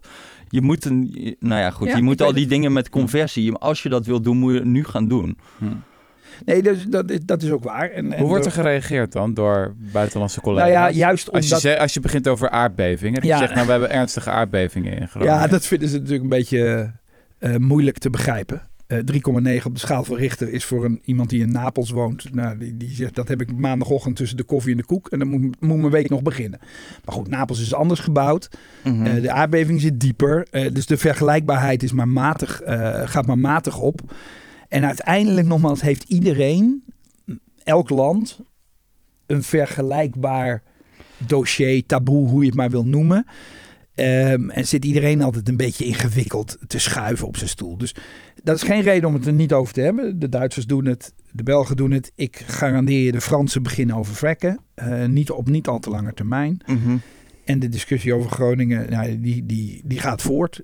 Ehm, die, Het die is enquête- natuurlijk wel een beetje, met, ook met fracken en zo, dat zijn dingen van, dat gaat dan weer drie, vier jaar duren voordat je daar iets uit krijgt. En Ja, eh, deze is ook echt- bij Duitse kerncentrales is iets acuter, maar dit is gewoon echt een knop waar je aan kan draaien. En deze, wat, wat nu binnen twee jaar, waar we allemaal naar op zoek zijn op korte termijn, een optie zou zijn. Dus ik vind dat, dat zeg maar, die taboes in andere landen zijn ook nog orders groter, kleiner eigenlijk als een bijdrage voor de oplossing dan die Groningen gaswinning. Dus Ja, dat, dat- wil ik jij, jij, kan ja. dat, jij mag dat ook eh, gewoon met, met eh, die onbevangenheid zeggen. Ja, ik zit zelf natuurlijk, en eerlijk, ik, ik was erbij. Ja. was niet verantwoordelijk, maar ik was wel gewoon bij. In Toen we, 2012. toen we in 2012 te horen kregen, joh, die, die relatie met die aardbevingen is er. En, belangrijkste, we kunnen niet echt garanderen dat 3,9 de bovengrens is. Mhm. Dus het kan wel 5 worden en dan vallen er echt huizen om en zo. Ehm, dus je moet zo snel en zo ver als redelijkerwijs mogelijk is naar beneden. Toen vroeg ik aan de, de experts, nou dat is mooi, dan gaan we dat doen. Want ja, daar was geen twijfel over, althans niet bij mij. Eh, hoe ver is ver en hoe snel is snel? Ja, dat weten we niet, zeiden toen de experts. Mhm. Was natuurlijk een van de bevindingen was dat er angstaanjagend weinig kennis was over hoe dat nou precies werkte. Nou, dan moeten we daar als de Wie de Weerga onderzoek naar laten doen. Nou, onderzoek en Wie de Weerga, dat, dat duurt dus een jaar. Dus ik dacht, nou, dat hebben we, toch mooi, hebben we dan mooi in een, in, een, in, een, in een besluitvorming, zoals dat dan in Den Haag heet, gezegd. Over een jaar komen we terug, hebben we al die onderzoeken liggen en dan besluiten we hoe ver en hoe snel. En in dat tussenliggende jaar gaat de gaswinning omhoog. Ja. Of all things. Daar kun je natuurlijk achteraf je, de, ruiten erover uitgooien bij, Ja. bij, bij het ministerie van Economische Zaken. Ik heb dat niet letterlijk, maar wel metaforisch gedaan. Maar daar maak je het niet meer mee goed. Nee. En die opeenstapeling van, wat ik zeg, politieke missers, Ja. die maakt nu dat gesprek. Jij kan dat onbevangen zeggen, maar iemand die erbij was, zoals ik, vindt dat nog best lastig. ja, nee, dat begrijp ik. Nog meer over Groningen? Of, eh, Nee, nee, ik heb er nog wel een andere vraag. Ik heb het idee dat eh, een soort kwaal die, ik, die, die, die je wel vaak ziet, is dat we zeg maar ambities gaan formuleren. En dat als we die ambities niet halen, dat we grotere ambities gaan formuleren. En dat uiteindelijk dat je eh, eigenlijk heel weinig aan het doen bent aan, aan, aan zeg maar zorgen dat het ook echt gaat lukken. En dat gevaar heb je dan ook een beetje bij nou ja, eerst was het Fit for 55. Dan, toen zei Frans Timmans, it will be bloody hard. En dan krijgen we Repower EU en dan it will be bloody hard. En dan zijn gewoon alle ambities aangeschroefd, zeg maar. Ja, Maar hoe gaan we wat dan... Fit for 55 is? Fit for 55 was de voorganger van het vorige eh, eh, plan voor Ja. zeg maar hoe we heel Europa 55% re- eh, eh, CO2-reductie gaan krijgen. Ja. En toen zijn die ambities nog een keer aangeschroefd, omdat we nu zeg maar in deze Ja, iets- gasellende Iets zitten. preciezer nog, maar, want wij hebben Fit for 55 is het klimaatonderdeel van de Green Deal. En. De Green Deal gaat over helemaal duurzaamheid, ook over biodiversiteit of zo. Ja. Daar hebben we het veel minder over, want dat is niet echt een business case. Maar hè, energie is natuurlijk wel uh, de hardcore. Dus Fit for 55 is het energie- en klimaatplan. En dat gaat over 55% CO2-reductie. Ik zei al, we hebben een hele afdeling voor. Hippe namen. Mhm. Ehm, en daar hebben we later, ik, ik zeg wel eens ook intern, dat zijn de eerste tien verdiepingen van een gebouw. En daar hebben wij inderdaad onder invloed van de huidige omstandigheid een elfde verdieping bovenop gezet. Repower EU, waarin we alles nog eens even geturbocharged hebben. Dus de, de hoeveelheid duurzame energie moet niet 40% zijn in 2030, maar 45%. Ja. Dat is, eh, als je dat omzet, eh, om, hè, 40, 45, en ja, 5% Dat is 3000 vierkante kilometer aan zonnepanelen. Extra. Mhm. Eh, bovenop wat we al hadden bedacht. Eh, en bij besparing is It het will niet- be bloody hard, hè? eh, will be bloody hard. Bij besparing is het niet 9% minder dan wat we nu gebruiken. Gewoon in absolute termen. 9% minder dan wat we nu gebruiken. Terwijl we nog in die tussentijd anderhalf keer zo rijk denken te worden. Misschien valt dat tegen, maar eh, wat er ook gebeurt, 9% minder. Dat wordt 13. Denk je nou 4%. Dat is het energieverbruik van Oostenrijk. Hm. Dat sla je dan even uit het systeem. Dus dat is inderdaad wat je zegt. Dat is wel. Dat, ik kan me voorstellen dat jij zegt, en dat is overigens ook heel gebruikelijk. Want Fit for 55 is de vervolg van Fit for 40. Ja, zo noemden we het toen niet, want toen hadden we die afdeling nog niet. Mhm. Maar dat was het vorige klimaatplan voordat de Green Deal eh, begon. Dus van het vorige commissie. Mhm. Eh, en die wilde 40% CO2 reduceren in 2030. Maar nu komt het goede nieuws. Want ehm, je hebt gelijk, eigenlijk al decennia is dit het ritme. We zetten een doel, we halen het niet, we maken het doel groter. Eh, dat is bijna, daar kun je psychologen op loslaten over waarom dat gebeurt en waarom dat zou kunnen werken.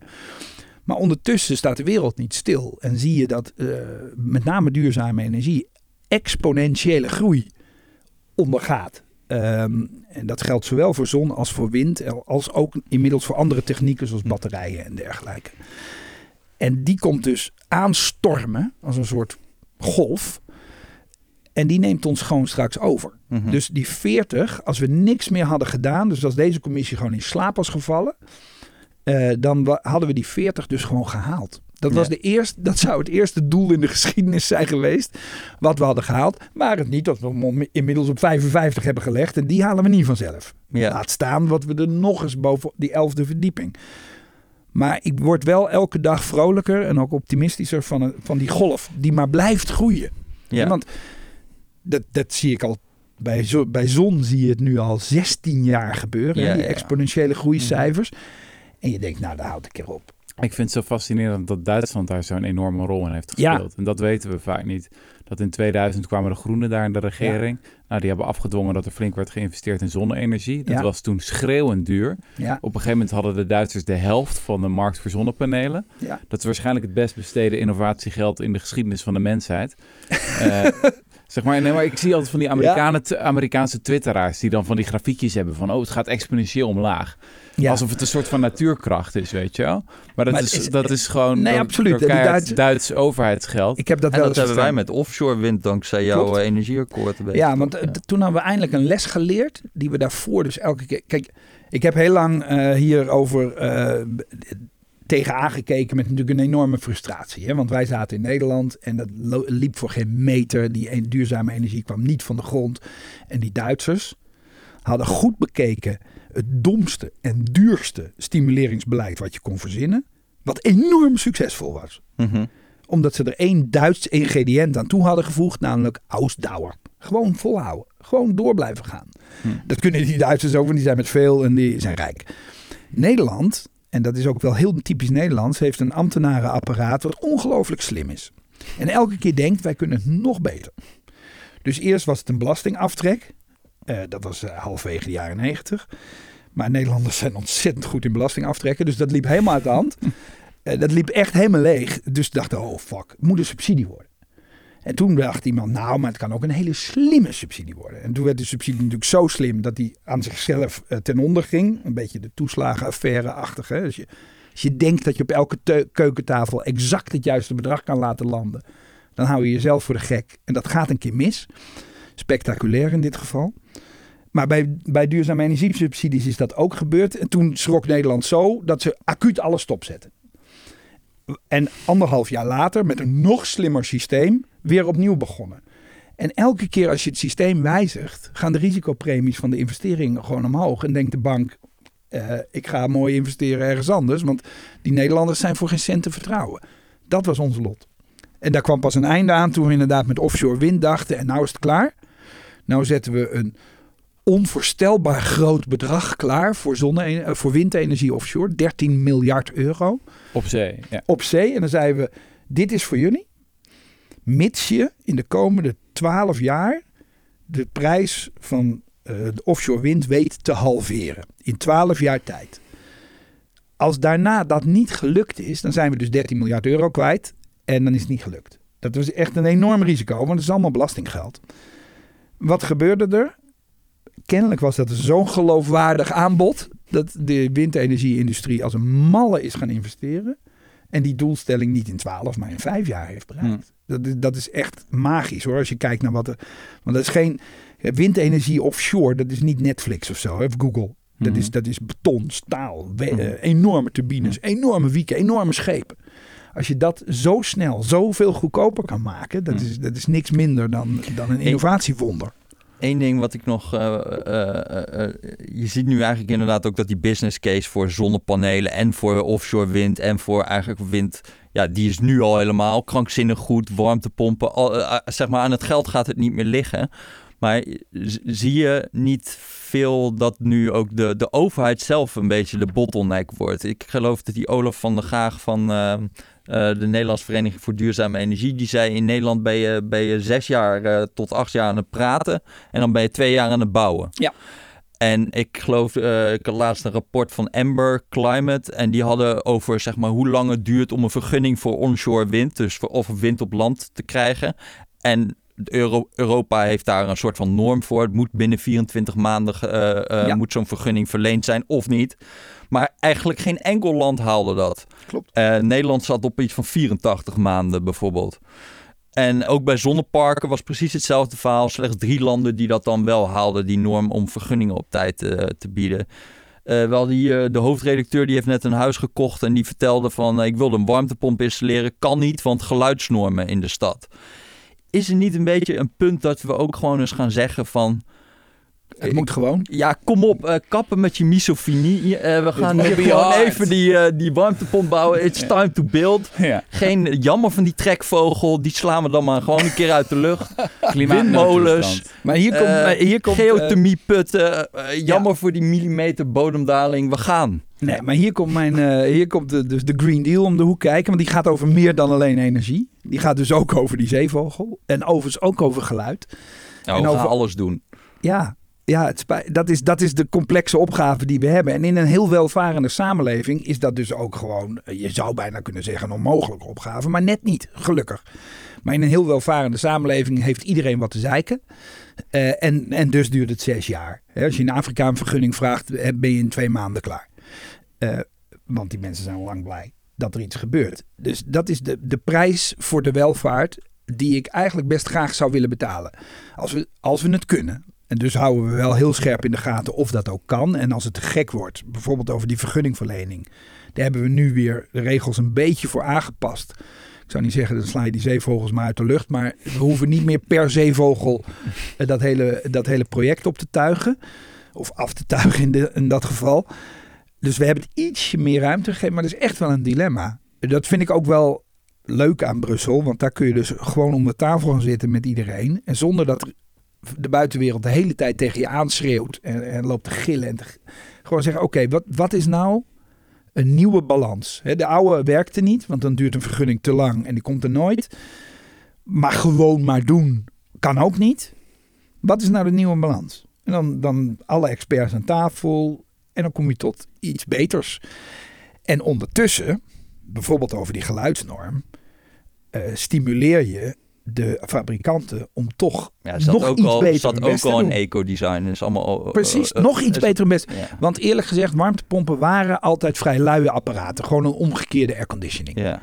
En die airconditioners die hebben we in Azië gemaakt. Want daar staan ze, loop maar eens door Hongkong, daar staan ze er vol mee. Maar daar is het ook, daar malen ze niet om een beetje geluid. Hè. Daar hebben ze wel andere zaken aan hun kop. Nederland heeft dat anders. Hier heb je hele televisieprogramma's voor als de heg twee centimeter te hoog is in de ogen van de buren. Ja. Dus dit is een, een, ja, een fragiel landje. En we zijn niet de enige in Europa. Dat is de prijs van de welvaart. En dus moet je dan die fabrikanten maar dwingen om iets te verzinnen wat geen geluid maakt en verdraait. Dat kunnen ze dus ook nog.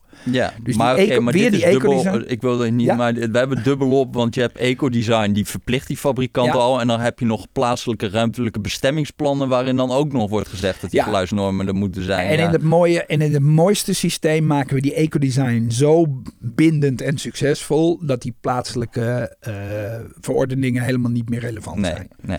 Dat zou het mooiste zijn. En dat is ook wel echt, hè, dat, dat, nou ja, het goed voorbeeld elektrische auto's. Als je die maakt, dan zijn alle milieuzones, kun je gewoon schrappen. Hm. ja. Want per Maar definitie vind je niet dat er ook een verhaal nodig is van ehm, we moeten offers brengen?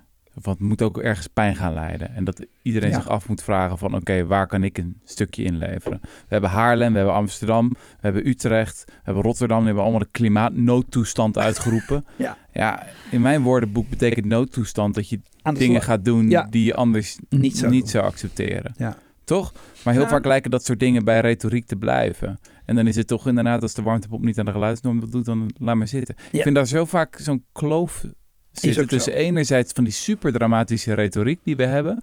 Van eh, ja, de, als min of meer de wereld eindigt na 2030 als we het niet halen. Ja.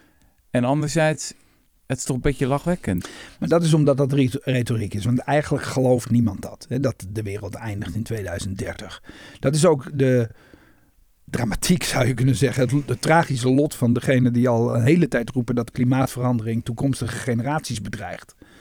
Intellectueel geloof ik dat iedereen dat inmiddels wel, wel nou, iedereen, maar dat een groot deel van de samenleving dat wel intellectueel begrijpt of, of wil begrijpen. Maar het voelt niet zo. Zo voelt het niet. En als het niet zo voelt, dan is het voor een. Dan moet je als politicus een overtuigingskracht hebben om dat dan toch af te dwingen. Ik ben het in ieder geval niet. Eh, ik werk met, met Frans Timmermans en ik ken weinig politici met meer overtuigingskracht dan hij. En ons allemaal lukt het net niet. Totdat, en dat zie je dus vandaag gebeuren, of vandaag, deze, in eh, deze maanden, totdat er opeens een acuut energietekort ontstaat. Dan, ja, dan zou het kunnen dat we eh, gaan doen wat jij net zegt, dat we echt ons gedrag zouden aanpassen. Gewoon even kaak op elkaar, eh, nou ja, autoloze zondagen en dergelijke. En dan nog, want jeetje, die muur staat echt vlakbij en we razen er met enorme snelheid op af. En er zit echt geen gat in, in die muur. Dus we slaan gewoon erop te pletter. En dan nog zijn de politici die in Europa dat verhaal durven te zeggen, op de vingers van één hand te tellen. Ja, jij, jij, jij, zat toch ook laatst weer bij Nieuwsuur zat je te vertellen van dat een geweldig idee is dat we alle energieprijzen gaan, eh, gaan eh, bevriezen voor, voor Nee. consumenten. En dan denk ik van ja, aan de ene kant gaan we een soort van pleiten voor energiebesparing. Maar aan de andere kant gaan we prijzen bevriezen waardoor die prikkel om energie te besparen alleen maar kleiner wordt. Moet jij niet dan gewoon pleiten voor geef cash aan arme mensen, maar we gaan niet eh, energieprijzen bevriezen? Ja, maar dat, dat kun je dus combineren. Maar goed, dan ga ik, val ik net in de valkuil die ik net beschreef. Namelijk heel slim beleid maken en dan denken dat dat werkt. Ik denk dus oprecht dat dat werkt. Eh, namelijk, je, je bevriest de prijs van de eerste 1000 kilowattuur. Dan help je namelijk mensen die weinig eh, eh, verdienen, want die gebruiken ook weinig. De, de relatie tussen inkomen en energiegebruik is spectaculair scherp. Mhm. Dus hoe meer je verdient, hoe meer je verbruikt. Ehm, en dus kun je daarvan gebruik maken. En feitelijk geef je dan natuurlijk gewoon cash aan mensen. Mhm. Maar je neemt niet de, de prikkel weg om te besparen. Want iedereen die meer gebruikt dan die 1000 kilowattuur betaalt de volle map. En dat voelt, dat voelt vervelend in de portemonnee. Dus daar ga je toch wat doen. Dus we proberen dit te combineren. Akkoord. Dat Ja. is, eh, En, maar was dit, niet, was dit niet ook wel het eh, pl- eh, idee van PvdA en GroenLinks? Is volgens mij heel anders. Weer. Die nee, nee, willen nee. gewoon- Dit is, dit die is, willen hebben- ook de eerste duizend ja, alleen. Ja, dit hebben zij ook zo ongeveer. Iedereen heeft weer een variatie erop. En dat is interessant om te zien, want wij hebben in Europa dit zo voorgeschreven. Hè. Dat hebben we net aangenomen vorige week, dat plan. En daar staat dit in. Mhm. Dat is een recommendation, zoals dat heet. Want daar gaat Europa natuurlijk niet over. Over de energierekening van huishoudens. Dat, dat gaan lidstaten over met al hun belastingbeleid en anderszins. Maar je ziet wel dat 27 landen, ieder een beetje anders. Hè, het meest miserabele voorbeeld is helaas België. Die heeft daar dus een half jaar over gediscussieerd. Die zijn heel vroeg begonnen, veel eerder dan Nederland. Van jeetje, het is echt wel een crisis, we moeten iets doen. Half jaar over gediscussieerd. Einduitkomst, we geven 100 euro aan iedereen. Mhm. Ja, dat is natuurlijk een beetje. dat je denkt: Ja. oh god, nou, dat had wel ietsje slimmer gekund. Ehm, Hongarije, mag ik ze ook eens in positieve zin noemen, dat is heel zeldzaam. Eh, die hebben dus inderdaad gezegd: we bevriezen de prijzen voor gas voor de eerste nou, duizend kilo, eh, duizend kuub. Ja. eh, in Nederlandse termen omgerekend. En nou, dat is een slimme maatregel. Ja, ja. En, en zo gaat iedereen een beetje dat achter elkaar aan. Daar heb ik eerlijk gezegd, daar heb ik niet zoveel zorgen over. Maar of dat genoeg is, dat is maar de vraag. En dan kom ik terug bij hè, wat jij net zei. Moeten we niet gewoon een keertje echt, echt even ons gedrag aanpassen? Of permanent? Ik vrees dat dat de komende jaar eh, een, een wat een, een, veel pregnantere vraag wordt dan het tot nu toe ooit is geweest. Hm. Mag ik nog, eh, ik ben eigenlijk door Rutger verboden om wonky shit over elektriciteitsprijzen te v- vragen. Nee, maar joh. ik, We nee, maken mag lekker gewoon. wonky. Oké, oké. Want eh, dat verbod ga ik nu negeren. Eh, ik bedoel, eh, eh, zeg maar, in de Nederlandse politiek hebben we het wel eens over zeg maar, hoe uitvoerbaar wetgeving is. Maar volgens mij hebben jullie het nu ook wel best wel bond gemaakt. Met eh, dat prijsplafond van 180 euro per megawattuur, Ja. wat per 1 december moet worden ingevoerd. Dus Ja. het idee is eigenlijk, dat hebben we in de vorige podcast ook uitgelegd. eh, je hebt in de elektriciteitsmarkt heb je dat de duurste aanbieder op dat moment, die bepaalt eigenlijk de prijs voor iedereen. Ja. Eh, of de aanbieder met de hoogste variabele kosten. Dat zijn bijna altijd nu gascentrales. En gas is natuurlijk pokken duur. Dus je ziet eigenlijk dat die eh, de hele prijs vaststellen voor, eh, voor iedereen. Ook voor zonneparken en windparken. Die in principe eh, hele lage variabele kosten hebben. Dus die eigenlijk voor 0 euro die stroom opwekken. Ehm, maar die krijgen nu ook 500 euro. Ja. Nou hebben hele slimme mensen bij jullie gedacht... we gaan gewoon daar een prijsplafond op zetten van 180 euro per megawattuur. Zodat we dat afromen. Dat verschil tussen die 180 en 500 euro. Zodat eigenlijk die wind- en zonproducenten minder winst gaan maken. Nou ja, en nucleair zit daar ook in. En eh, ja, hydro, allemaal van dat soort eh, energiebronnen met lage variabele kosten. Klinkt wel logisch. Ik bedoel, Klinkt wel logisch en dat vond ik eigenlijk ook. Maar ik heb dus een vriend die werkt op de stroommarkt. Die heeft mij even dit uitgelegd. En ik ben er echt... Dit gaat gewoon... Dit gaat echt een clusterfuck worden. Ja, want je kan, heel die, je kan dus die handel helemaal niet terugherleiden tot fysieke assets.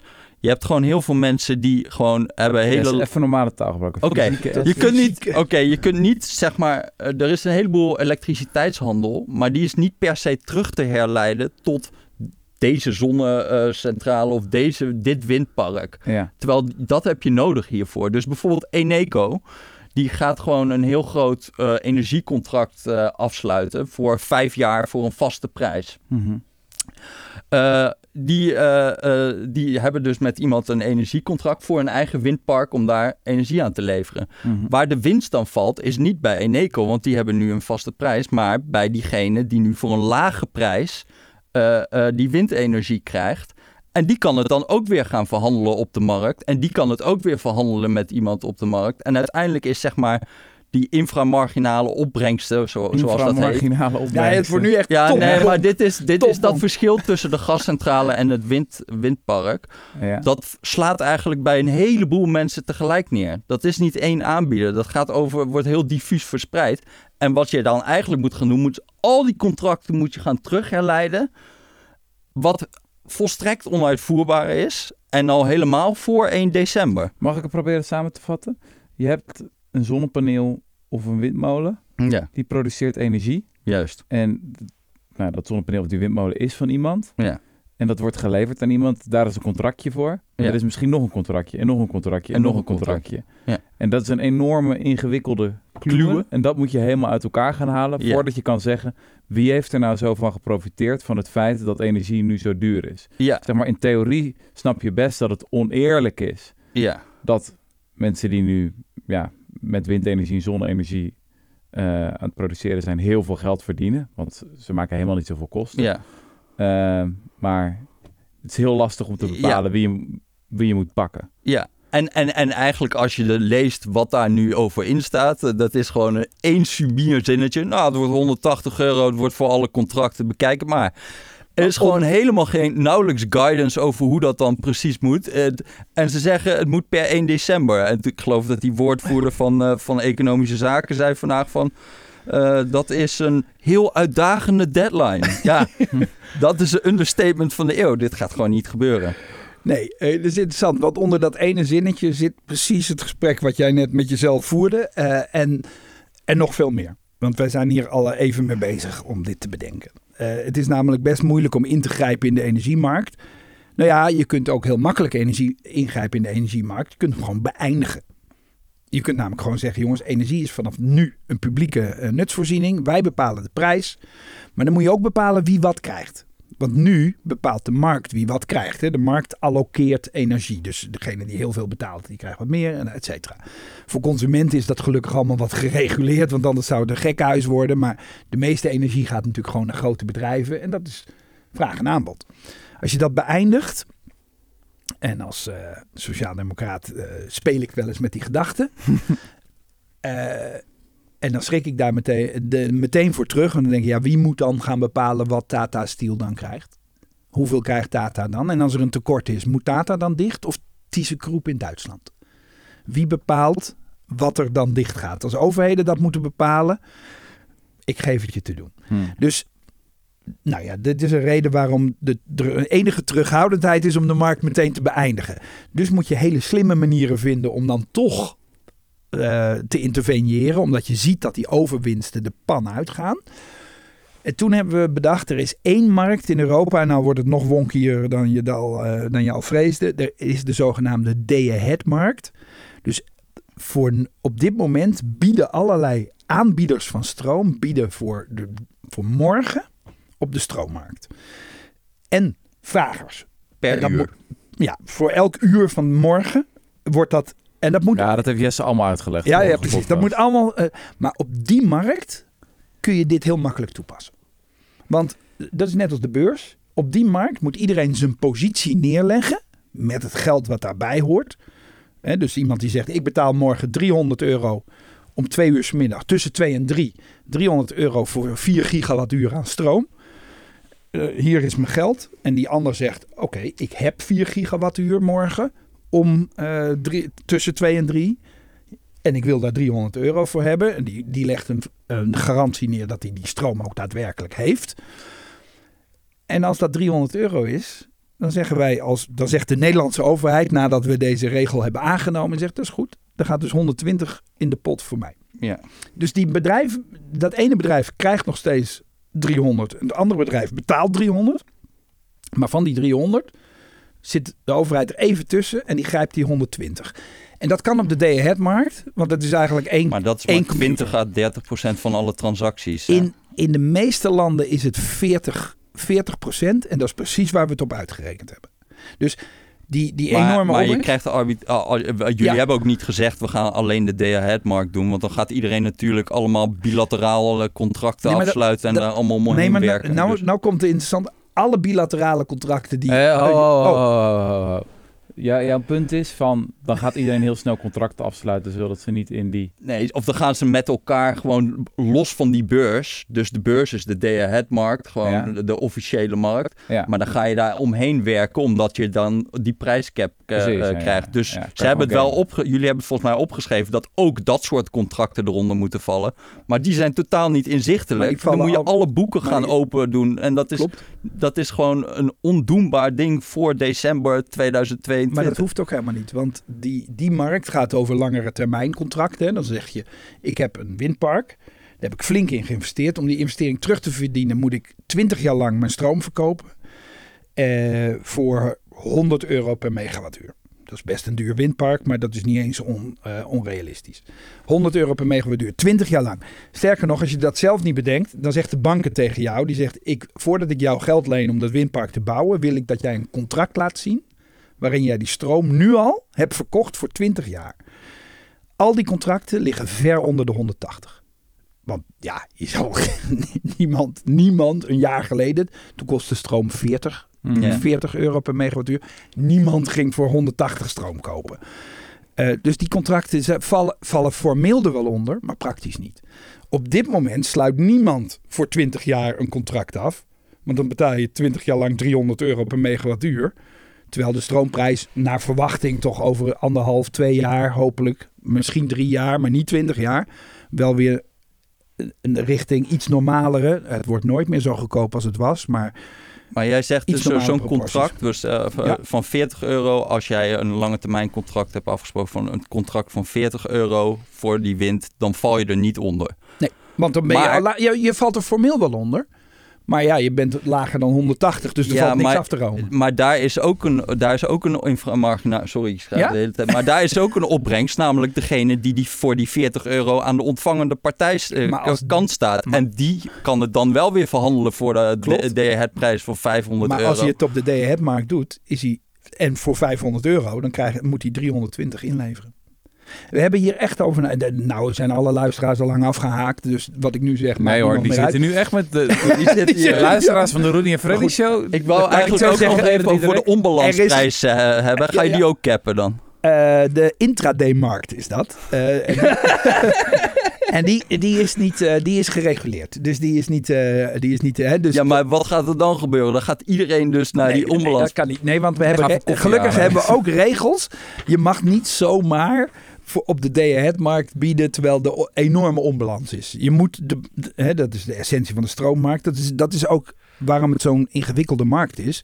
Dat kan je wel zeggen. Bij, bij, bij Tampesta, als er een aanbieder is die zegt ik verkoop voor 400 euro per tube mijn Tampesta, dan denkt iedereen, elke supermarkt denkt, nou die koop ik dus niet. Ik heb nog wel een weekje liggen, dus ik wacht rustig. Die gast die, die, die zakt er maar even in. En dan gaat dat langzaam wel weer naar elkaar toe groeien, aanbod en vraag. Bij stroom, als iemand zegt ik bied morgen, ik lever morgen stroom voor 500 euro per megawattuur.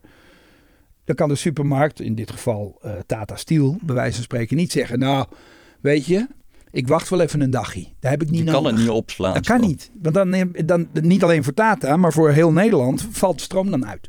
Mhm.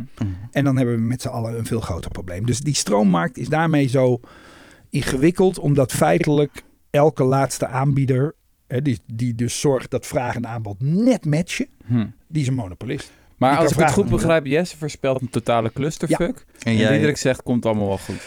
het is Ja, toch dat- onzin dat dit voor december Maar dat- is. Oh, Maar dat kunnen we gewoon doen. Dan doen we een podcast ergens in januari. En Het lijkt me heel goed bespreken. En ik ben de eerste als het dan, want we hebben wel vaker regelgeving gemaakt die meer op wishful thinking dan op, eh, hè, laten we zeggen, rationele afwegingen eh, rusten. En toch, allereerst, wij hebben geen alternatief hè, dan, dan, dan de realiteit iets te pushen. Dus het feit dat mensen nu zeggen, "Pff, dat lijkt me wel heel ingewikkeld, Nou, maar dat verbaast maar- me niks. Want we pushen echt wel to the limits. En misschien, en daar is dan die podcast in januari voor, misschien wel daaroverheen. Maar dan is, is, het niet is gelukt. wel een beetje de vraag van, er komt dan, wordt dan nu ook nog aangekondigd, we gaan in april geloof ik nog een groter plan hebben om de hele elektriciteitsmarkt om te gooien. Ja. Waarom in vredesnaam? Wat is nu eigenlijk het probleem? En waarom moeten we op dit moment zeg maar zo'n discussie gaan openen als je wil dat mensen gewoon investeringsplannen gaan maken en jij gaat zeggen, nou we gaan in april komen met, eh, we gaan het misschien Nee, maar- helemaal helemaal anders Maar dat doen. heeft te maken Dat is toch met... best wel een beetje. Ik snap, ik snap ook niet echt wat, wat het probleem is dat je wil oplossen. Want het is dat gewoon probleem- een hoge prijs. En dat komt door gebrek aan vraag Nee, nee, en aanbod. Nee, er is een ander probleem. En dat, heeft, dat komt door nieuwe manier van opwekking. Namelijk zon en wind. Intermittent, hè, hele bewegelijke eh, energiebron die je niet aan of uit kan zetten. Mhm. Ehm, nou ja, je kunt ze uitzetten, maar je kunt ze Ja. nooit aanzetten. Want als er geen wind is, ja, dan kun je wel aanzetten, maar dan draait er niks. Dus eh, en die nieuwe werkelijkheid, en er wordt in de wereld, in, in, in Brussel en ook in de academische wereld al tien jaar gediscussieerd over de vraag. Die nieuwe werkelijkheid verandert eh, de manier waarop je de prijs van stroom zou moeten vaststellen. Want in die, als je de, het huidige model hanteert, dan is er of een overschot aan stroom en dan krijgt iedereen 0 euro. Of sterker, negatieve prijzen. Mhm. Of er is een enorm tekort en dan hebben we gewoon met z'n allen een enorm probleem. Dus er moet een prikkel blijven om vraag en aanbod precies op elkaar aan te sluiten. En die prikkel verdwijnt als de, de, de volatiliteit van de markt te groot wordt. Want dan is het risico te groot en niemand neemt dat risico. Ja, eentje, de overheid. Mhm. Dus moeten we toch een markt maken met wat meer overheidsbemoeienis dan de afgelopen 30 jaar. Om eh, vraag en aanbod te reguleren. In een ja, samenwerking tussen markt en overheid. En als dat niet lukt, dan is het alleen overheid. En dan hebben we dus net die, die situatie die ik beschreef. Dan reguleer je de prijs en verdeel je de stroom. Maar jij, jij, komt nu een beetje aanzetten met de hypothetische situatie dat er zoveel zon en wind straks is dat de prijs bijna altijd nul gaat zijn. Nee, nee, nee niet altijd. dat- Een aantal uren per, per, Ja. per dag. Dus een, een, een, een deel van het jaar. En daarmee. En aan de andere kant hele hoge prijzen. En dat is voor een bank of voor een investeerder natuurlijk gewoon niet te hanteren. Wij moeten op een. Dat is altijd hè, in, in markten, dat gebeurt nu ook. Er worden op al die, die heftige eh, commodity, maar ook eh, aandelenmarkten, optiemarkten, worden altijd gezegd: boven dit bedrag mag je niet bieden. Dan, dan ben je gek geworden. Dan beschermen we je tegen jezelf. Ja. Onder dit bedrag mag je ook niet bieden, want dan stort de markt in. Nou, dat type, daar moeten we met de elektriciteitsmarkt ook aan gaan denken. Want anders loopt het vast. Dat was eigenlijk, die discussie was eigenlijk al begonnen voordat deze oorlog begon. En daarmee het gastekort en daarmee deze Ja, want situatie. het lijkt een discussie die echt zo ver afstaat van de huidige situatie. Nu is het juist dat wind en zon extreem rendabel zijn. Ja. Ja, waren het niet dat jullie die business case een beetje ondermijnen met zo'n prijsplafond. Maar eh, eh, ik bedoel, het is Ja. juist extreem rendabel momenteel door die energiemarkt. En dan gaan jullie, eh, zeg maar, dan nu een soort van eh, fundamentele discussie over een theoretisch probleem, wat dan over een hele Nee, tijd nee. zou gaan komen. En dan denk ik van, waarom nu? Waarom ga je dan onzekerheid creëren nu over wat gaan die plannen zijn in april? Eh dus gaan nu allemaal teams bij energiebedrijven gaan, gaan een beetje gaan zitten gissen waar jullie mee gaan komen in april. Dat is toch ook niet echt handig? Het lot van een, van een regelgever is inderdaad dat je dat soort dingen creëert. Als je het aankondigt. Maar de situatie die jij beschrijft is niet zo theoretisch en niet zo ver weg. Wij hebben met onze doelstelling, en ik zei al, de realiteit loopt daar als een soort golf, vloedgolf, eh, gaat die harder dan wat wij aan doelstellingen stelt. Is in 2030 is 70% van de elektriciteitsvoorziening en misschien wel 75, 75% komt uit stromingsbronnen, zon en wind.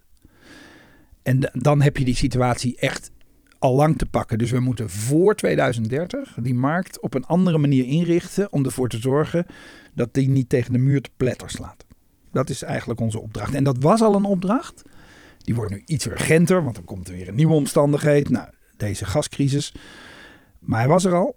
En dus moeten we hem ook gewoon voldoen. En doordat hij iets urgenter is, halen we het iets naar voren. Want onze planning was om dat eind volgend jaar te doen. En we doen Mhm. het begin volgend jaar. Wat is het eh, meest obscure en belangrijkste stukje wetgeving eh, waar je mee bezig bent geweest in de afgelopen eh, jaren? Het belangrijkste waar de minste media-aandacht voor is geweest. Ja, die media-aandacht ben ik niet meer zo op gefocust. Dus dat, dat weet ik eigenlijk niet. Maar ik denk dat onze plannen rondom waterstof. eh, Oh, het meest. Het me- oh god, Jezus zakt nu. Krijgt nu iemand een zenuwinzinking aan de andere kant van de, de kamer. Eh, ja, ik denk dat die het meeste verschil gaan maken.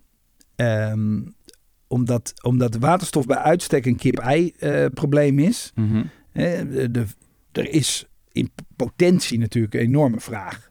Maar ja, misschien ook wel niet. Dus waarom, als je het gaat maken, loop je het risico dat niemand het koopt. Ja, waterstof even heel snel. Dat is geen energiebron, Bron, maar een maar een energiedrager. energiedrager. Net als gewoon- elektriciteit. Ja, je, je- moet het opwekken en dan heb je het. En dan kun je het ergens anders gebruiken. Ja. Het voordeel, het verschil tussen elektriciteit en waterstof is dat je het niet alleen op een andere plek, maar ook op een ander tijdstip kan Ja. gebruiken. Ja, net als batterijen eigenlijk. Alleen batterijen hebben nog een beperkingen. Dus Ja, batterijen zorgen ervoor dat elektriciteit ook op een ander tijdstip kan worden gebruikt dan dat het gemaakt wordt, maar maar in zeer beperkte hoeveelheden. Ja. Waterstof heeft natuurlijk de potentie om veel grotere hoeveelheden.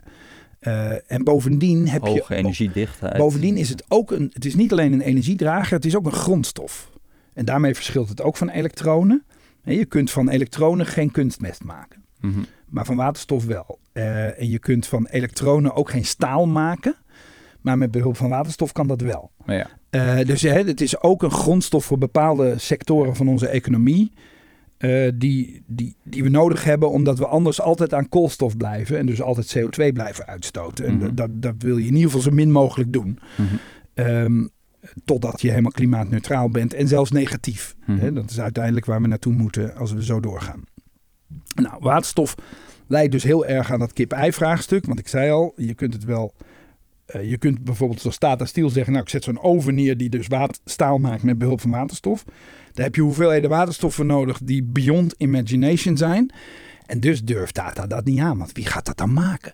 Mhm. Nou, degene die het maakt in die hoeveelheden, of zou kunnen maken, die heeft precies de omgekeerde afweging. Die denkt, ik kan het wel hele grote hoeveelheden maken, maar wie gaat het in godsnaam kopen? Mhm.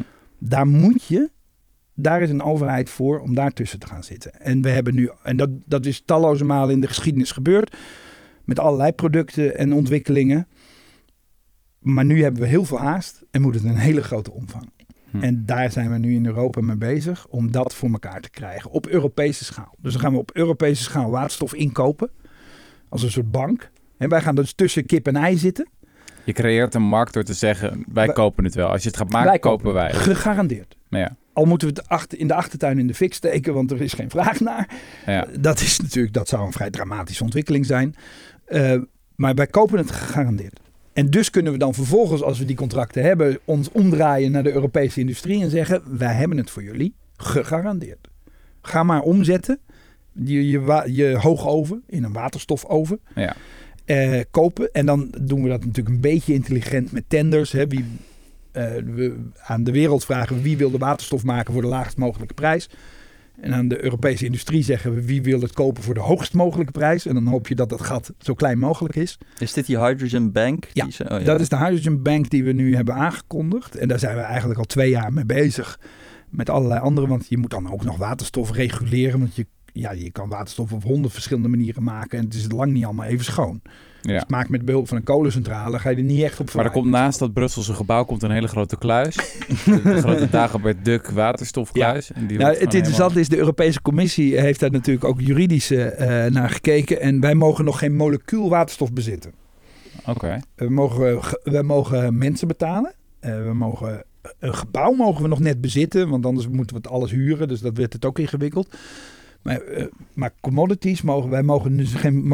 er is één uitzondering. De, het Euratom-verdrag mag uranium bezitten. Hm. Eh, dat wordt ooit een keer in de jaren 50 is de gedachte. Dat is zo'n strategische grondstof. Misschien moeten we dat maar gezamenlijk kopen. Dat is nooit gebeurd, maar het mag wel.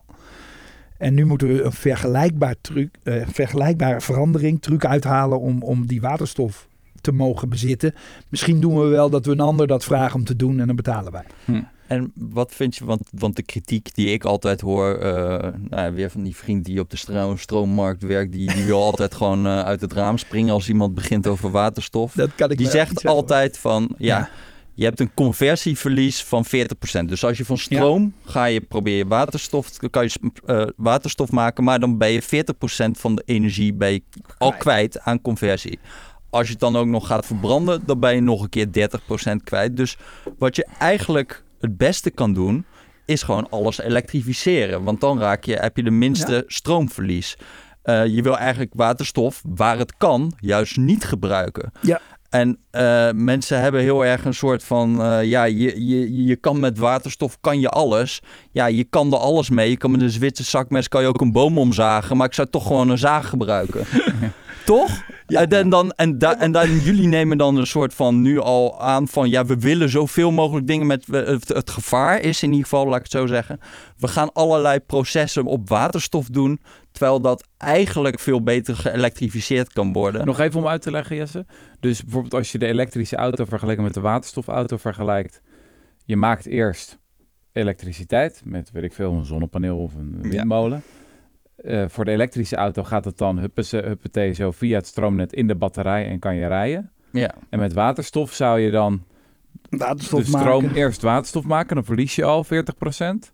Ja, En dan ja. gaat het in de auto en dan verlies je nog. nog een keer door nog de 30%. verbranding. Dus ja, je hebt ja. veel meer stroom eigenlijk nodig. Want Ja. uiteindelijk, daar begint het mee, met, het, met die windmolen of dat zonnepaneel. Die moet veel langer draaien om hetzelfde aantal kilometers te rijden. Ja, dus om een voorbeeld te geven, hè, als je Tata Steel dus alleen maar op groene waterstof wil doen, dan gaat dat 21,2 terawattuur eh, aan eh, stroom kosten. En dat is meer dan de totale windopwek in Maar Nederland op dit moment. En dat is één fabriek. Maar Tata Steel is een heel goed voorbeeld. Want je zou kunnen zeggen, nou dan moet je gewoon eh, 21 terawattuur opwekken aan elektriciteit. En dat blaas je dan direct eh, die staalfabriek in.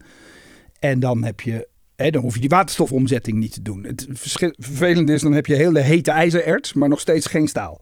Mhm. Eh, dat is toch echt een andere reactie die je nodig hebt. Dus je hebt waterstof nodig voor bepaalde eh, producten. Maar precies die, hè, die, die vriend van jou moet vooral niet uit het raam springen. Want ehm, op dit moment is 30% van onze samenleving geëlektrificeerd. Dus 30% van ons energiegebruik wordt via elektronen eh, voorzien. We zitten hier in de studio. Hier is 100% geëlektrificeerd. Alles draait hier op elektriciteit. Maar buiten staan allemaal auto's. Die draaien voor een groot deel benzine en Ja. diesel. Nou, jij bent elektrisch komen Ik ben dan elektrisch komen rijden, dus ik ben een voor- voorbeeld van wat er gaat gebeuren. Ja. Dat gaat nog verdubbelen. En, en hou je vast, want dat is al een enorme operatie. Dus we gaan inderdaad het hele personenvervoer en ook een vrij groot deel van het publieke personenvervoer en bussen. En treinen rijden al elektrisch. En dan ook nog een vrij groot deel van het vrachtvervoer en misschien wel alles elektrificeren. Dat leidt tot een verdubbeling van de elektrificatie van de samenleving. Van 30 naar 60. En misschien wel naar 70. Dan hou je nog altijd 30% over van energiegebruik wat je niet kunt of zeer moeizaam of heel duur of heel inefficiënt kan Dan elektrificeren. hebben we het vooral voor zware industrie. Zware industrie. Staal, Ja. kunstmest. Ja, daar of, Vliegverkeer. of heel eh, zwaar transport, scheepvaart. Ja. Wij deel gaan heb je sowieso waterstof nodig. Onze ambitie, Nou. voor, onze ambitie voor 2030 is met die, met die bank waar die vriend van uit het raam springt, die is 20 megaton aan waterstof. Dat is nog niet een fractie van die 30%. Mhm. Dus wij hebben gedacht, gaat ons beleid nou te veel waterstof creëren hè, voor een efficiënte energievoorziening? Dat risico is vrijwel nul. Ja. Het is daarmee het niet gezegd. wel- Wij weten niet precies waar, waar, die, waar die scheidslijn valt. Hè. Misschien wordt het wel 80-20, misschien wordt het 60-40. Als het gaat over elektrificatie en moleculen, want dat is dan de andere voorziening. Ehm, maar hoe dan ook, wat het ook wordt, die eerste 20 megaton, die hebben we snel nodig. Maar je neemt dus dan wel nu al elektriciteit, neem je weg om er waterstof mee te maken, waardoor er dus heel veel elektriciteit verloren gaat. En we zitten nu juist in een energiecrisis waar we een tekort hebben aan Ja, elektriciteit. voordat, En, en, en laten we even kijken wat het Europees Parlement eh, net heeft gedaan. Die hebben dus die additionaliteit geschrapt voor groene waterstof. Dus dat komt er dan eigenlijk op neer. Dat vroeger was het nog zo dat als je groene waterstof wilde gaan maken, moest je ook echt een extra windpark of een extra zonnepark eh, erbij zetten. En nu hebben zij gezegd van nee joh, dat is ook niet meer nodig. Je mag gewoon van de bestaande elektriciteit die er is, mag je gewoon groene waterstof gaan maken. Waardoor je dus gewoon heel erg veel extra energie nu gaat gebruiken om Ja. er allemaal waters, waterstof van te maken. Wat echt totaal ingaat tegen wat we nu nodig hebben op dit moment. Nee. dat is energiebesparing. En niet dat zou zo zijn. allemaal- Dat zou, dat zou zo zijn als ik morgen 6 gigawatt aan, aan electrolyzer, aan waterstoffabriek zou neerzetten in Europa. Maar dat gaat niet gebeuren. Wat er gebeurt de komende jaren is dat er steeds grotere electrolyzers, want zo heten die waterstoffabrieken, die zetten elektriciteit om in waterstof. Die zetten we in steeds grotere schaal zetten we die overal in Europa neer. En tegelijkertijd gaat wind en zon nog steeds met die exponentiële groei voorwaarts onze inschatting. Maar goed, dat kan inderdaad. Maar we hebben ook wel echt eh, conservatieve inschattingen gemaakt. Op een gegeven moment heb je die fabrieken zelfs nodig.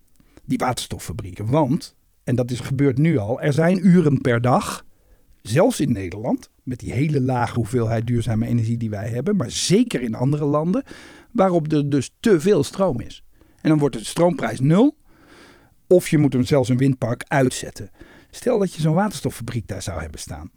Klak, maak je van die stroom, Ja, die je zei- anders niet zou heel- kunnen Je hebt gebruiken. net een heel betoog over dat je de elektriciteitsmarkt wil gaan splitsen in groene energie en andere dingen. En dan gaat dit hele ja, verhaal dit- niet op Nee, natuurlijk. wel, want dit is een onderdeel daarvan. Dit is een onderdeel van het, van het beter afstemmen van, van vraag en aanbod. Waar de markt dat zelf misschien wat minder goed doet. Wij moeten helpen. Dus in onze... eh, De markt doet dat toch juist uitstekend. Als de, de prijs gaat naar nul al op het moment dat Ja, maar die er heel veel... Maar Heel die veel waterstoffabriek komt er niet, omdat kip-ei de markt vastlegt nu. eh verlamd. Hè? Want dat is natuurlijk... De markt kan maar zoveel risico nemen. En waterstofontwikkeling is op dit moment net een te groot risico eh, voor dat soort dingen. In ieder geval op grote schaal. En op snelheid die we nodig hebben. Dus we moeten als overheid daarop ingrijpen. En zeggen, joh, wij, wij garanderen dat. En tegelijkertijd zorgt die ontwikkeling ervoor dat we ons stroomnet beter kunnen benutten met heel veel zon en wind. Dit is allemaal. En we zitten dus de hele. Nou ja, ik zou bij. Ja, dat is nog waar. Ook letterlijk de hele dag naar modellen en aannames en dergelijke. En daar, dat, niemand heeft de wijsheid in pacht. Mhm. En ik, ik garandeer heus niet dat we in die podcast van, van januari. Mhm. dat ik hier zit met. Dat is allemaal gelukt. Het is Sterker wel nog. chill dat je hier je tijd aan kan besteden in plaats van functie elders debatten, lijkt me. Ja, heerlijk. hè? Ja, dat is gewoon de Ja, het is gedachte die bij me naar binnen kwam. Dat is zo'n verademing. Als Dus- mensen ook vragen in Brussel aan mij: van, God, wat doet een politicus nou eh, als head of cabinet? Dan zeg ik: Nou, ik heb een sabbatical. Ik heb, eh, eh, zo voelt het. Ja. Zo voelt het. Ja. Eh, het is echt, die werkt nog steeds heel hard, eh, maar geen, niet meer onmenselijk hard. Eh, en de stress is 20 keer minder, Is het werk in Brussel veel inhoudelijker dan het Ja. was in Den Haag? 100 procent. 100% inhoudelijker? Ik zeg wel eens, het, het, het- soms, ja, kan dat. ja, dat is twee keer zoveel. Dat valt nog wel mee eigenlijk. Eh, maar de, eh, ik zeg wel eens, eigenlijk is er in het- eigenlijk zou Brussel iets meer Den Haag kunnen gebruiken. Iets meer reuring, iets meer scrutiny van de media vooral. Mhm. Hè, iets meer. Het is alleen maar politico EU eigenlijk. Precies, hè? precies. Dat, Dus en dat zit echt achter een- een hele dikke paywall tegenwoordig. Dat is een Ja. website. Ja, dat Ja. is een, eh, een, een, eh, nou, het clubblaadje van Brussel. Is dat eigenlijk, want het wordt ook alleen maar in Brussel gelezen. Dus het is ook een ingewikkeld. eh, probeer maar eens smeuig te schrijven over Brussel. Maar het is juist ik omdat de het zo media correspondent even is, als ik het goed begrijp, Ja. juist omdat het zo media is, kan het ook zo inhoudelijk worden. Absoluut. Maar dat is in- eigenlijk best schokkend, toch? Als je in Den Haag s ochtends struikelde over een, een, een bananenschilletje wat eh, bij de ingang lag, was je de hele dag bezig met weer overeind te komen. Ja. En dan stond je aan het eind van de dag, hijgend, stond je net weer een beetje stevig. En dan begon de volgende dag gewoon weer opnieuw. Ja. Ik chargeer, maar da- daar komt het wel op neer. En dat was nog in 2017. En het is sinds die tijd in vrij En snel dan had je het de hele dag niet over de onbalansmarkt gehad. Nou ja, dat is, eh, ja, ik ben een nerd. Dus eh, misschien geniet ik er daarom ook wel zo van. Maar in Brussel kun je gewoon dus, hè, wat ik zei, in juli 2021, toen het functie elders debat nog in volle omvang eh, werd gevoerd, kwamen mensen bij mij aan het bureau en die zeiden, we moeten gaan nadenken over wat er volgend jaar met de gasvoorraden gaat gebeuren, want die gaat niet goed. Dit is, dat, is, eh, nou, dat is 18 maanden van tevoren. Mhm. Nou, zo hoort het. Zo moet het ook. Mhm. En dan nog ben je laat. Ben je sceptischer geworden over democratie? Nee, nee, nee. Juist wel over het, de, soms de uitvoering ervan, zeg maar. maar laat ik het dan zeggen. Ja. Ik vind het wel confronterend en ook bizar dat, zeg maar, mijn hoop voor de toekomst van deze wereld, of in ieder geval op heel veel dossiers, richt zich eigenlijk heel erg op een, ja, een club van technocraten in Brussel die heel weinig in de media komen, die inderdaad weinig worden gecontroleerd Ja. eh, door de krachten der transparantie. En dat is heel anders dan ik het geleerd heb bij maatschappijleer, Ja. laat ik het zo zeggen. Ehm, Maar dat is en ook, ik zeg niet dat ik het anders wil, maar het ja, maar dat is- bijzonder. kijk, het is een beetje een zoektocht. En die zoektocht is natuurlijk nooit af. Kwaliteit, legitimiteit. En die zijn niet, helaas niet helemaal hetzelfde. Ja. Eh, want als het hetzelfde was, was er geen zoektocht. Dus de, de, de, Brussels, de kwaliteit van de Brusselse regelgeving is, is, dat durf ik echt te beweren, optimaal. Beter dan dat krijg je het niet. Behalve dat Maar- prijsplafond. dat vond ik echt heel Maar wat bedoel je optimaal? Dus, Optimaal, heel goed, heel, helemaal doordacht, in alle rust. Er is geen andere, laten we zeggen, irrationele afwegingen aan de grondslag. Geen politieke afwegingen van, oh, we moeten nog deze pleasen en we moeten dat nog doen. En dit, deze, dit icoon of dit symbool moet er nog in. Nee. Maar als Gewoon, mensen wat- dan wat zeggen, nodig? juist ook in die loot heb je een hele machtige lobby. Nou ja, En dat is, dat is waar, maar daar hebben we inmiddels eh, ook door de transparantie die ons is, door, door alle fouten die in het verleden zijn gemaakt. mhm. Ja, als je in Brussel kijkt hoe transparant het is, elke vergadering die ik heb, staat gewoon op het internet. Elke vergadering die ik heb, met welke lobbyist dan ook, staat gewoon op het internet. Mhm. Moet ook. Vind ik ook ongelooflijk goed. En we zijn vrij dichtbij dat ook mijn telefoontjes op die manier worden geregistreerd. En dat is prima. Dat hoort ook zo, dus dan kan iedereen dat zien. Hm. Maar legitimiteit komt natuurlijk uit politiek debat. De vraag, is dit een gedragen plan? Zijn we hier met z'n allen, Mhm. hebben we hier een consensus over? Dat is in Brussel natuurlijk maar matig ontwikkeld. Hm. Het Europees parlement eh, is, is een matig ontwikkeld parlement. Het is overigens nog steeds wel in snelle ontwikkeling. Je zou kunnen zeggen puber, nu. Maar nog niet volwassen. Eh, en dat, is, dat, is, dat, dat eh, schaadt de legitimiteit van, het, van de besluitvorming. Je zou kunnen zeggen, in Den Haag is er iets te veel van, de, van dat, hè, dat de gekrakeel in het democratische debat. En dus te weinig mogelijkheden om ook het beleid eh, vorm te geven, laat staan uit te voeren. Want ik, had het, ik heb de indruk dat men daar nog nauwelijks aan toe komt. Maar als je een hele cynische... Ik ga Ja. heel cynisch over de media zeggen hoor. Maar als je ziet van wanneer zij dan eh, over bijvoorbeeld zo'n stofzuigerregel gaan, gaan schrijven. Dat, het wordt er nooit slimmer op. Zeg maar, als Nee. dat in de media komt, dan wordt dat een soort van een heel dom symbool van Ja, iets. ja. En het wordt niet echt uitgelegd waarom dat nou moet of zo. Dat is gewoon wat zij vaak doen. Klopt. Dus ik vraag mij gewoon heel erg, want ze zoeken een goed verhaal. Er zijn gewoon in de eerste plaats verhalenmakers.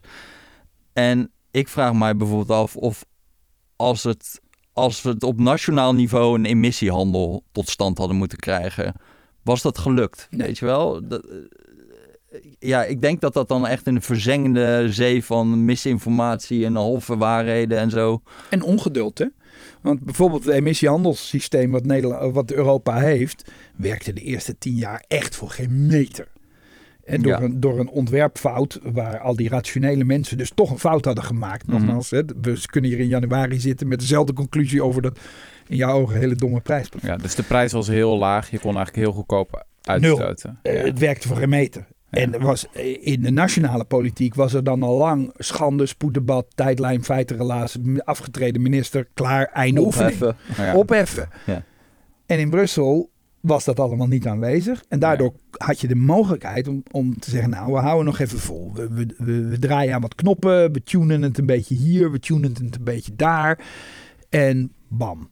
Wat zo Wij interessant is dat nationale politiek, of in ieder geval in Nederland, ik weet niet zo goed hoe dat in andere landen is, maar soms lijkt het alsof het halve ambtenappen- ambtenarenapparaat en de politici in Nederland allemaal historici zijn geworden. Die aan het uitzoeken zijn hoe dingen zo mis konden gaan. ja, een, nog een een beetje- parlementaire, nog een parlementaire Ja. enquête. We hebben een heel, de, weet je wel, de toeslagenaffaire, eh, een dienst van hoeveel FTE? 1000 FTE? 1500 FTE. 1500 FTE. Dus zoveel energie en mankracht ja, is eigenlijk gewijd aan de vraag de hele tijd... hoe konden we het zo fout doen in het verleden? En dan is het paradoxale dat je dan in Brussel... heb je een heleboel technocraten die, wel naar de toekomst kunnen kijken. Maar ik zeg erbij, dat is misschien in Nederland ook een beetje momentopname. Dat is een lange tijd hebben we helemaal niet zoveel teruggekeken. Misschien wel iets te weinig. Mhm. Dat halen we dan nu wel dubbel en dwars in. Eh, en, en het is ook niet maatgevend voor Europa. Ik, ik ben nog steeds vrij liefdevol en ook optimistisch, ook over nationale politiek. Hm. Ik zeg wel bij, eh, misschien is het wel, maar dat is een theorie die ik, eh, eh, die is geheel eh, voor, mijn, voor mijn rekening. De hoeveelheid talkshows in Nederland, s'avonds is wel omgekeerd evenredig met de hitte van het politieke debat. Of evenredig met de hitte van het politieke debat en daarmee Mhm. omgekeerd met de kwaliteit ervan. Mhm. Dat zie je in andere landen niet. Hè, we- we- ik mag nu vanwege dat ik nu in Brussel zit. eh, Die Habeck die zit gewoon college te geven van die- anderhalf uur en die in kan een het- of andere die- talkshow. en- Dat is echt- Anne Wie is Wie- Habeck? ja, dat is de Minister Duitse van minister van Energie. Die gaat van dan helemaal uitleggen wat de merit order is Ja. en zo. Ja, en die, en die, want in Duitsland, hier heb je dus eh, Jinek, zeg maar. Nou, Ja. daar hoef, je weinig, hoef ik weinig meer aan toe te voegen. Het is prachtig eh, vermaak, absoluut. Maar daar zit een politicus die binnen drie seconden wordt, in de reden wordt gevallen door de, de zanger die aan de overkant zit. Gerrit Joling, ja. En ook een hele eh, pregnante mening over dat onderwerp heeft. Prima. In Duitsland heb je Anne Wiel. Dat is een, een talkshow met één dame en één gast. Dus de talkshow-host Anne Wil interviewt één gast. Anderhalf uur. Ja, En dat doen ze elke avond. En daar Nou kijken ze naar. elke avond. En daar kijken ze naar. Ja, dat is dan Ja.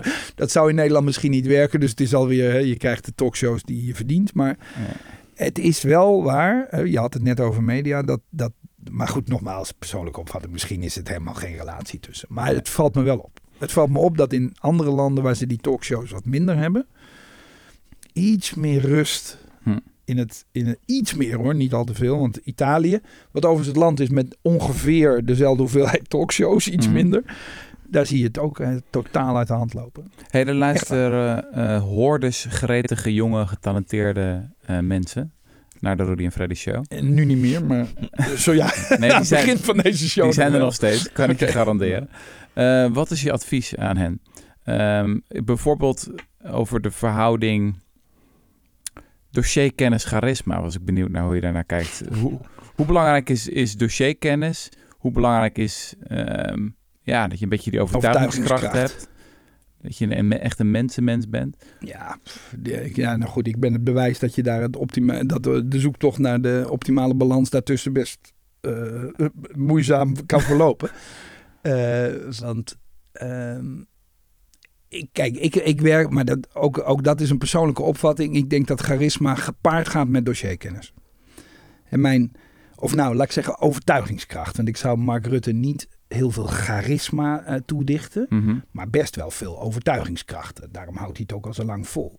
mhm. Het is een onderschatte kwaliteit van Mark Rutte dat hij het gehele rijksbeleid uit zijn hoofd kent. Tot de laatste detail. Eh, daar is hij intelligent en leergierig en gedisciplineerd genoeg voor. En dat maakt hem tot een overtuigend politicus. Daar ben ik, van, daar ben ik dan van overtuigd. Mhm. Ik denk dat andersom dus niet werkt. Hè. Zonder dossierkennis is je charisma zo flinterdun dat dat, dat breekt. Heb je daar voorbeelden van? Van politici die Zonder- te weinig dossierkennis... Nou, ik vond, eh, dat mag ik nu wel zeggen, ik vond de premier, de voorganger van Mark Rutte, Balkenende, vond ik niet uitblinken in, in, in hè, de beheersing van het toch best gecompliceerde Nederlandse beleid. En dan wordt het ook lastig, omdat Ja. ga je, dan ga je ook veel sneller dweilen in het debat. Hè. Dus allemaal formuleringen gebruiken die zo vaag zijn dat ze altijd wel waar zijn. Beetje zoals je een horoscoop schrijft. Hè, de- de- Ja. dat, dat is toch anders dan als je heel specifiek zegt: nee, het zit zo en Ja. daar, daarom ben ik daarvoor of daarom vind ik dat een slecht plan. Ehm, maar helaas is het dus niet zo dat je met heel veel dossierkennis ook een overtuigend politicus wordt. Nou, ik kan me voorstellen dat juist als je het dossier heel goed kent, dan weet je ook waar je met scherp kan schieten Ja. of hoe je dat kan doen. Ja. Dus dat je inderdaad alles weet over die merit order en dat prijsplafond enzovoort enzovoort. En dat, dat zit ook wel eens in de weg, want dan, dan duik je de details in, haakt iedereen af. Ik maakte altijd de fout als politicus dat ik aan de interruptiemicrofoon ging hoofdrekenen. Mhm. Eh, en dan ook nog best gecompliceerd vaak, hè, megawatts, megawatturen. Nou, als je in Nederland, overigens in elk land, aan de, aan de interruptiemicrofoon zegt... we nemen 2 plus 3, dan haakt elke luisteraar onmiddellijk af. Die doet niet eens een poging om 2 plus 3. Die oh god, een operator. Hè? Dus Mhm. een, een Mhm. plus of een min. Eh, dat kan ik niet. En, en dus, ja, dan haakt dus iedereen af. De andere valkuil waar ik inviel, dat heb ik pas later vernomen, is dat mijn collega-oppositieleiders hadden natuurlijk onderling een grap. Want die zeiden, weet je wat je moet doen? Je moet die Samsung interrumperen en dan moet je opzettelijk een paar fouten maken. Gaat hij helemaal uit zijn plaat. Moet je een paar fei- feitelijke dingen verkeerd zeggen. Gaat hij, concentreert hij zich als een, als een maniak op die feitelijkheden en gaat hij helemaal nat in het debat. Ja. Ik vrees dat dat een paar keer heel erg waar is gebleken. Ja, of misschien wel meer dan een paar keer. En ja, goed, dat is dus, dus nogmaals de relatie. eh, dat was jouw vraag. Charisma en dossierkennis. Het is een wat ingewikkelde balans. Hm. Hm. Hm. Ja, ik heb dat altijd... eh, als ik dan een profiel van je las, dan... Kijk, het Nederlands journalistiek gaat natuurlijk ook altijd over de ditjes en de datjes Ja. en hoe het voelt en bla bla bla. Maar als ik met je praat, dan denk ik altijd van ja, het gaat jou om de... gewoon om de kilowatjes, weet je wel? Ja, Dat nou is ja, wat je echt gewoon ja, zo sterk gedreven door de inhoud. Ja, Maar dat uiteindelijk blijkt- vind ik en wel. toch dat- uiteindelijk, het is ook wel mijn ervaring van met de journalisten, die dan elke keer weer weten van ja, maar hoe voelt het dan? En hoe, Ja. wat, wat, hoe, hoe zeggen we dat? Wat vindt Sigrid van Mark en wat vindt Diederik van... Ja. Maar dat is ook wel belangrijk. En, en, en nogmaals, ik ben ook wel. Ik, ik kijk, kijk nog steeds smachtend naar de West Wing. Hè? Dus de romantiek van de politiek vind ik natuurlijk fantastisch. En, en een mooie speech is magisch. Hm. Eh, dus ik ben, ik, ik ben niet alleen maar dat ik denk dat de inhoud vanzelf gelijk krijgt. Mhm. Dat, is, dat, is niet, dat is niet het geval. Je hebt een, een overbrenger nodig, een boodschapper van die inhoud die daar een, een, een die daar zin aan kan geven. Mhm. Hè, zoals dat dan heet. Die, Frans Timmermans. ja, nou, Frans Timmermans vind ik, ik ben natuurlijk volstrekt eh, zo, zo objectief als de Cubaanse staatstv in dit geval. Maar eh, dat is natuurlijk, dat is een van de beste verhalenvertellers die we hebben. Pathetisch. Vind- naar jouw smaak Ja, van naar mijn smaak. Naar jouw smaak. Maar het is een van de beste verhalenvertellers die we Ja. hebben. En, Ja. en in zes talen. Dus It will be hard. It will Ja, be bloody hard. ja, ja, lekker. Bloody hard. Maar da- da- daar staat daarnaast onze gewaardeerde eurocommissaris eh Kadri Simpson. Ja. Die zegt dat dan niet. Die zegt van allerlei andere dingen. Maar dat onthoudt echt niemand. Nee, Dus nee, er is ja, ja. echt wel een verschil. Je moet eh, de inhoud, wat ik zei, iemand moet daar logica in scheppen, zin aan geven, een geheel van smeden.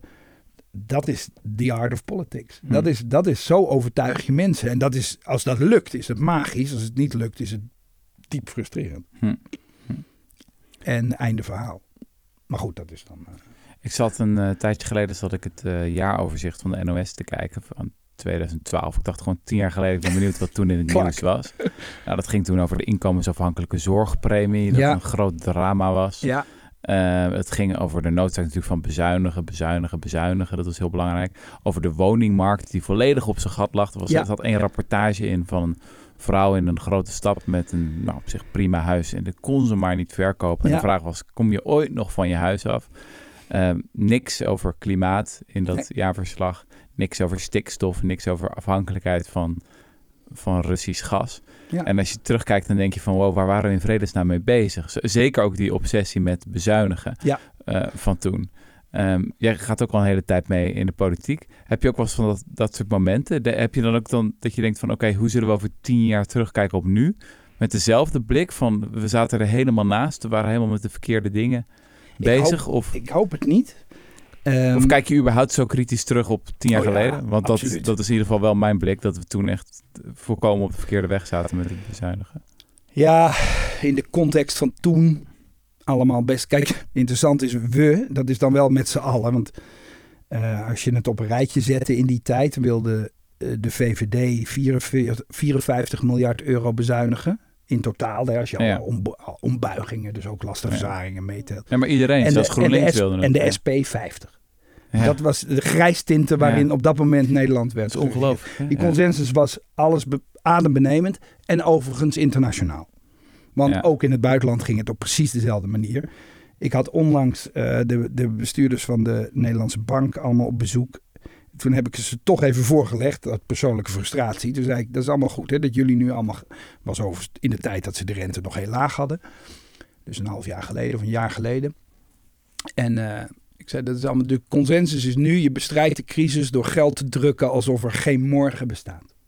Geld uit te geven alsof fiscale regels totaal verdwenen zijn. Ik zeg, ik ben bereid dat allemaal te accepteren. Maar waarom was tien jaar geleden dan in een financiële crisis de consensus van dezelfde mensen, want de helft van dit bestuur zat er toen ook al, exact omgekeerd? Exact. Ja, en het antwoord daarop is: ja, misschien zitten we beide keren wel een beetje fout. toen, te veel, nu, eh, toen te veel te bezuinigen, nu te veel uitgeven. Maar dat weet je toch niet. Dus daar kijk ik niet zo ehm, eh, met vroeger. Ik kijk wel terug naar de waan van de dag. Hè. Dus de, we hebben toen crises gehad over non-onderwerpen. De artikel 13. Dat hebben we opgelost. Dat hebben we helemaal niet opgelost. We hebben wel de crisis, de politieke crisis eroverheen Wat was opgelost. artikel 13? Ah, dat was de vrije artsenkeuze. Oh ja. Of je vrij een arts mocht kiezen of niet. En bedbrad brood. Ja. Hè, die arme drommels die gewoon op, op, op straat, straat leven. Ja, die moet je natuurlijk gewoon niet op straat leven, laten leven. Die moet je gewoon opvangen. En daar moet je verder ook niet over praten. Toen er wel over gepraat werd, werd het opeens een politiek probleem. Hm. Want de, de VVD vond dat veel te ruimhartig. En wij natuurlijk veel Ja. te Oh. eindeloos. En uiteindelijk is er natuurlijk niets veranderd. Burgemeesters vangen die mensen natuurlijk gewoon op. Zo goed en zo kwaad als dat gaat. En hopen dat dat... dat Ja. dat is een rafelrand, daar moet je niet politiek over bedrijven, dat moet je gewoon oplossen. Ehm, dat hebben we toen niet gedaan en dat gebeurt op, eh, in de huidige politieke klimaat ah, nog erger. Ja. Dus ondertussen kijk ik ook terug naar het energieakkoord, wat, hè, wat waar ik in 2010 aan begonnen was, eh, als, toen nog als Kamerlid, wat we in 2012 in het regeerakkoord hebben gezet en daarna en waar dat offshore windsucces uit voortgekomen is. Ik denk, nou ja, als ik alleen al dat neem. Was en het wel eh, de was jij niet ook eh, van dat programma aanpak stikstof? Ja, ja, ja. Dat was ook- jij, je hebt het amendementje ingediend. Ja, en dat was, dat was in, Jij in bent de de, dader. in de overmoed van, van, van de toeslagenaffaire. hè, Dus exact de juiste hoeveelheid stikstof op exact de juiste eh, vierkante centimeter laten landen Mhm. in dit land. Dat kunnen wij. Wij kunnen ook Schiphol exacte geluidscontouren laten volvliegen. Zodat en het de drukste luchthaven van Europa is. En mensen er het minste last eh, van hebben. Hm. Daarmee is Schiphol de meest gecompliceerde luchthaven na Kathmandu. Eh, maar het kon allemaal. Nou, het kan natuurlijk niet. In werkelijkheid kan dat niet. En dat, Mhm. dat, dat, dat is wel een les die ik geleerd heb. En daar bleek de pas een, een treffend voorbeeld van. Hè. Dat was een, een systeem wat in theorie en overigens ook in praktijk had kunnen werken.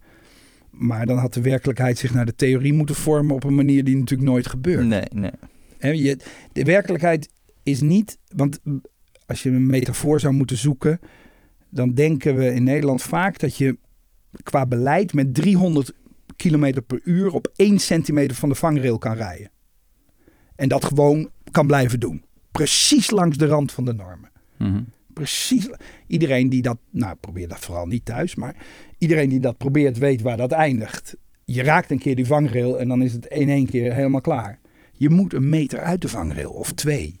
Je moet ruimte creëren, rommelruimte om fouten te maken, om Hm. dingen mis te doen, om het niet helemaal perfect op te lossen. Daar zijn andere landen veel beter in, omdat die van nature weten dat hun beleid hopeloos is. Die Italianen hebben de COVID-crisis feitelijk best goed aangepakt omdat ze een hopeloos zorgsysteem hadden en dus verdomd goed konden improviseren. Nederland heeft heel veel moeite gehad met het ragfijn, optimaal afgestelde zorgsysteem wat wij hadden. Met exact genoeg IC-bedden Mhm. om in een normale omstandigheid exact iedereen op een veel betere manier dan Italië overigens te Mhm. kunnen behandelen. Totdat er iets gebeurt wat niemand op had gerekend. Ja, dat gebeurt in Italië elke dag. Hm. Want ze rekenen nergens op. Dus valt het altijd mee. Dat, dat heb ik wel geleerd als les. Dat, dat zou je. Maar ja, dat is best moeilijk. Soms kan je te slim zijn voor je eigen best wel.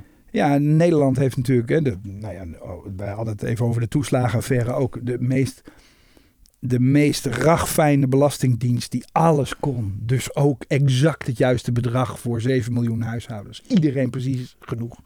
Dat is ook de oplossing van het politieke probleem. Mhm. De VVD wil zeker weten dat mensen niet te veel krijgen. Wij willen als PvdA zeker weten dat mensen niet te weinig krijgen. Wat is de oplossing? Iedereen precies genoeg geven. Ja. Mhm. Politieke probleem opgelost, belastingdienst door de hoeven. Ja. Dat is, het, dat is het, het, het drama van de, drama, ja, van de, van de Nederlandse beleid. Je kunt het ook vergelijken met, ehm, eh, maar dit is voor schaatsliefhebbers, Gerard Kemkers. Die had de allerperfectste schaatstechniek die er was. En toen ging hij hem nog verder perfectioneren en toen kon hij niet meer schaatsen. Dat heette de zwabbervoet. Die is hij gestopt. Darters hebben het, als ze dus de triple 20 elke keer raken. Grote darters zijn op een gegeven moment, durven ze het pijltje niet meer los te laten. Zo perfect, en dan gooien ze alles naast het bord. Gebeurt er niks meer. De Nederlandse overheid heeft last van beleidsdarteritis. zo, heet, zo, heet dat, zo heet die ziekte. Dat is echt een, een fenomeen in de sport. Darteritis. Wauw. Eric Wilbro, de, de, de superkampioen uit de jaren 70 en 80, gooide op een gegeven moment geen pijltje meer dat bord in. Ha. Is, is gestopt. Nederland heeft daar dus ook hè, zo perfect dat het knapt. Mhm. En dat is wel, dat is zonde. Eh, want het, dat, zo perfect, dan had je ook kunnen zeggen, maak het dan net even minder perfect. Dan hou je 20 jaar vol. Hm. Ehm, en daar moet, dat moeten we nu leren. Nou, er zijn al die enquêtes voor. En ik hoop eigenlijk dat die enquêtes min of meer dat een beetje... Nou, in de regel is het gewoon kop eraf van iemand. En volgens mij eh, wordt dat dit keer Henk Kamp. Dus eh, Ja. Die, re- ja, die regel die moeten we dan maar eens mee breken. De- deze les zou je moeten leren. En eh, overigens ook in Brussel. Eh, want ik, ik zeg het ook wel eens ter waarschuwing. eh, en, en we zijn, iedereen is daar naar genegen. Wij maken ook in Brussel steeds geraffineerder beleid. Hè. Die 180 euro per megawattuur is misschien wel een voorbeeld van beleidsdarteritis. Maar dat, dat ja, je had bespreken het we in nog. Je moet, januari. ja, ik ken nog van een pas. Nou, laat maar. nog een paar voorbeelden. Yes, had je nog dingen op je lijstje staan? Dit is je kans. Nee, ja, maar ik wil ook nog een graspla dat gasplafond, daar ben ik ook nog wel benieuwd naar. Maar ja, we kunnen door blijven gaan natuurlijk. Ja, Volgens ik, mij hebben we echt uh, Gaan onze alle, luisteraars alle al luisteraars die... volkomen knock-out geslagen. ja, volkomen. Ja. Sorry. Ik ben heel erg aan weekend toe. Ja. Eh, Ik vond het eh, behoorlijk legendarisch. Ja, ik vond het, eh, ik vond het helemaal waarmaken, ja. Heel veel dank voor je komst. Eh, wat ga je nu doen met de rest van je leven? Eh, nou, laten we met het weekend beginnen. Ja? nee, nee ik, eh, ik maak dit in Brussel af. ja. Eh, dat is zeker waar. Hoe lang duurt dat nog? Dat duurt tot eh, december 2024. Hm. En eh, ik heb met mijn team afgesproken, we gaan allemaal door tot het bittere einde. En doen we op 12 eh, uur doen we het licht uit en veranderen we in een pompoen. Dit was ons project. Eh, dat, dat schept ook een beetje een band. Hè, als, Ja. van jongens, dit is Hm. de eerlijkheid gebied te zeggen dat het project nog wel nog een keer vijf jaar vergt. Als je het echt af wil maken. Hm. Dus ik zit nu in dubio Mhm. Of ik daar dan onderdeel van zou willen zijn. Of dat ik dat aan een ander laat, wat soms ook heel gezond is. Hm. En dat ik weer iets anders ga doen. Maar daar heb ik gelukkig nog even voor om dat te beslissen. Ja. Mooi. Nou, heel veel dank voor je komst. ja, en we zien je dan weer in januari als de Ja, ja, als dat elektriciteitsmarkt in een gasplafond- eh, verzengende allemaal- vlammenzee is opgegaan. Dan, eh, Omdat je met 300 km per uur langs de vangrail... ja, ja, ja. Oh, er vol ingeklapt zijn. Ja. Dat zou zomaar kunnen. Eh Jesse, eh dankjewel. Ja. Heb je nog wat te promoten? Ja, word lid. Ja, word De lid. correspondent. Heel goed. Oké. Toeledokies. Tabé.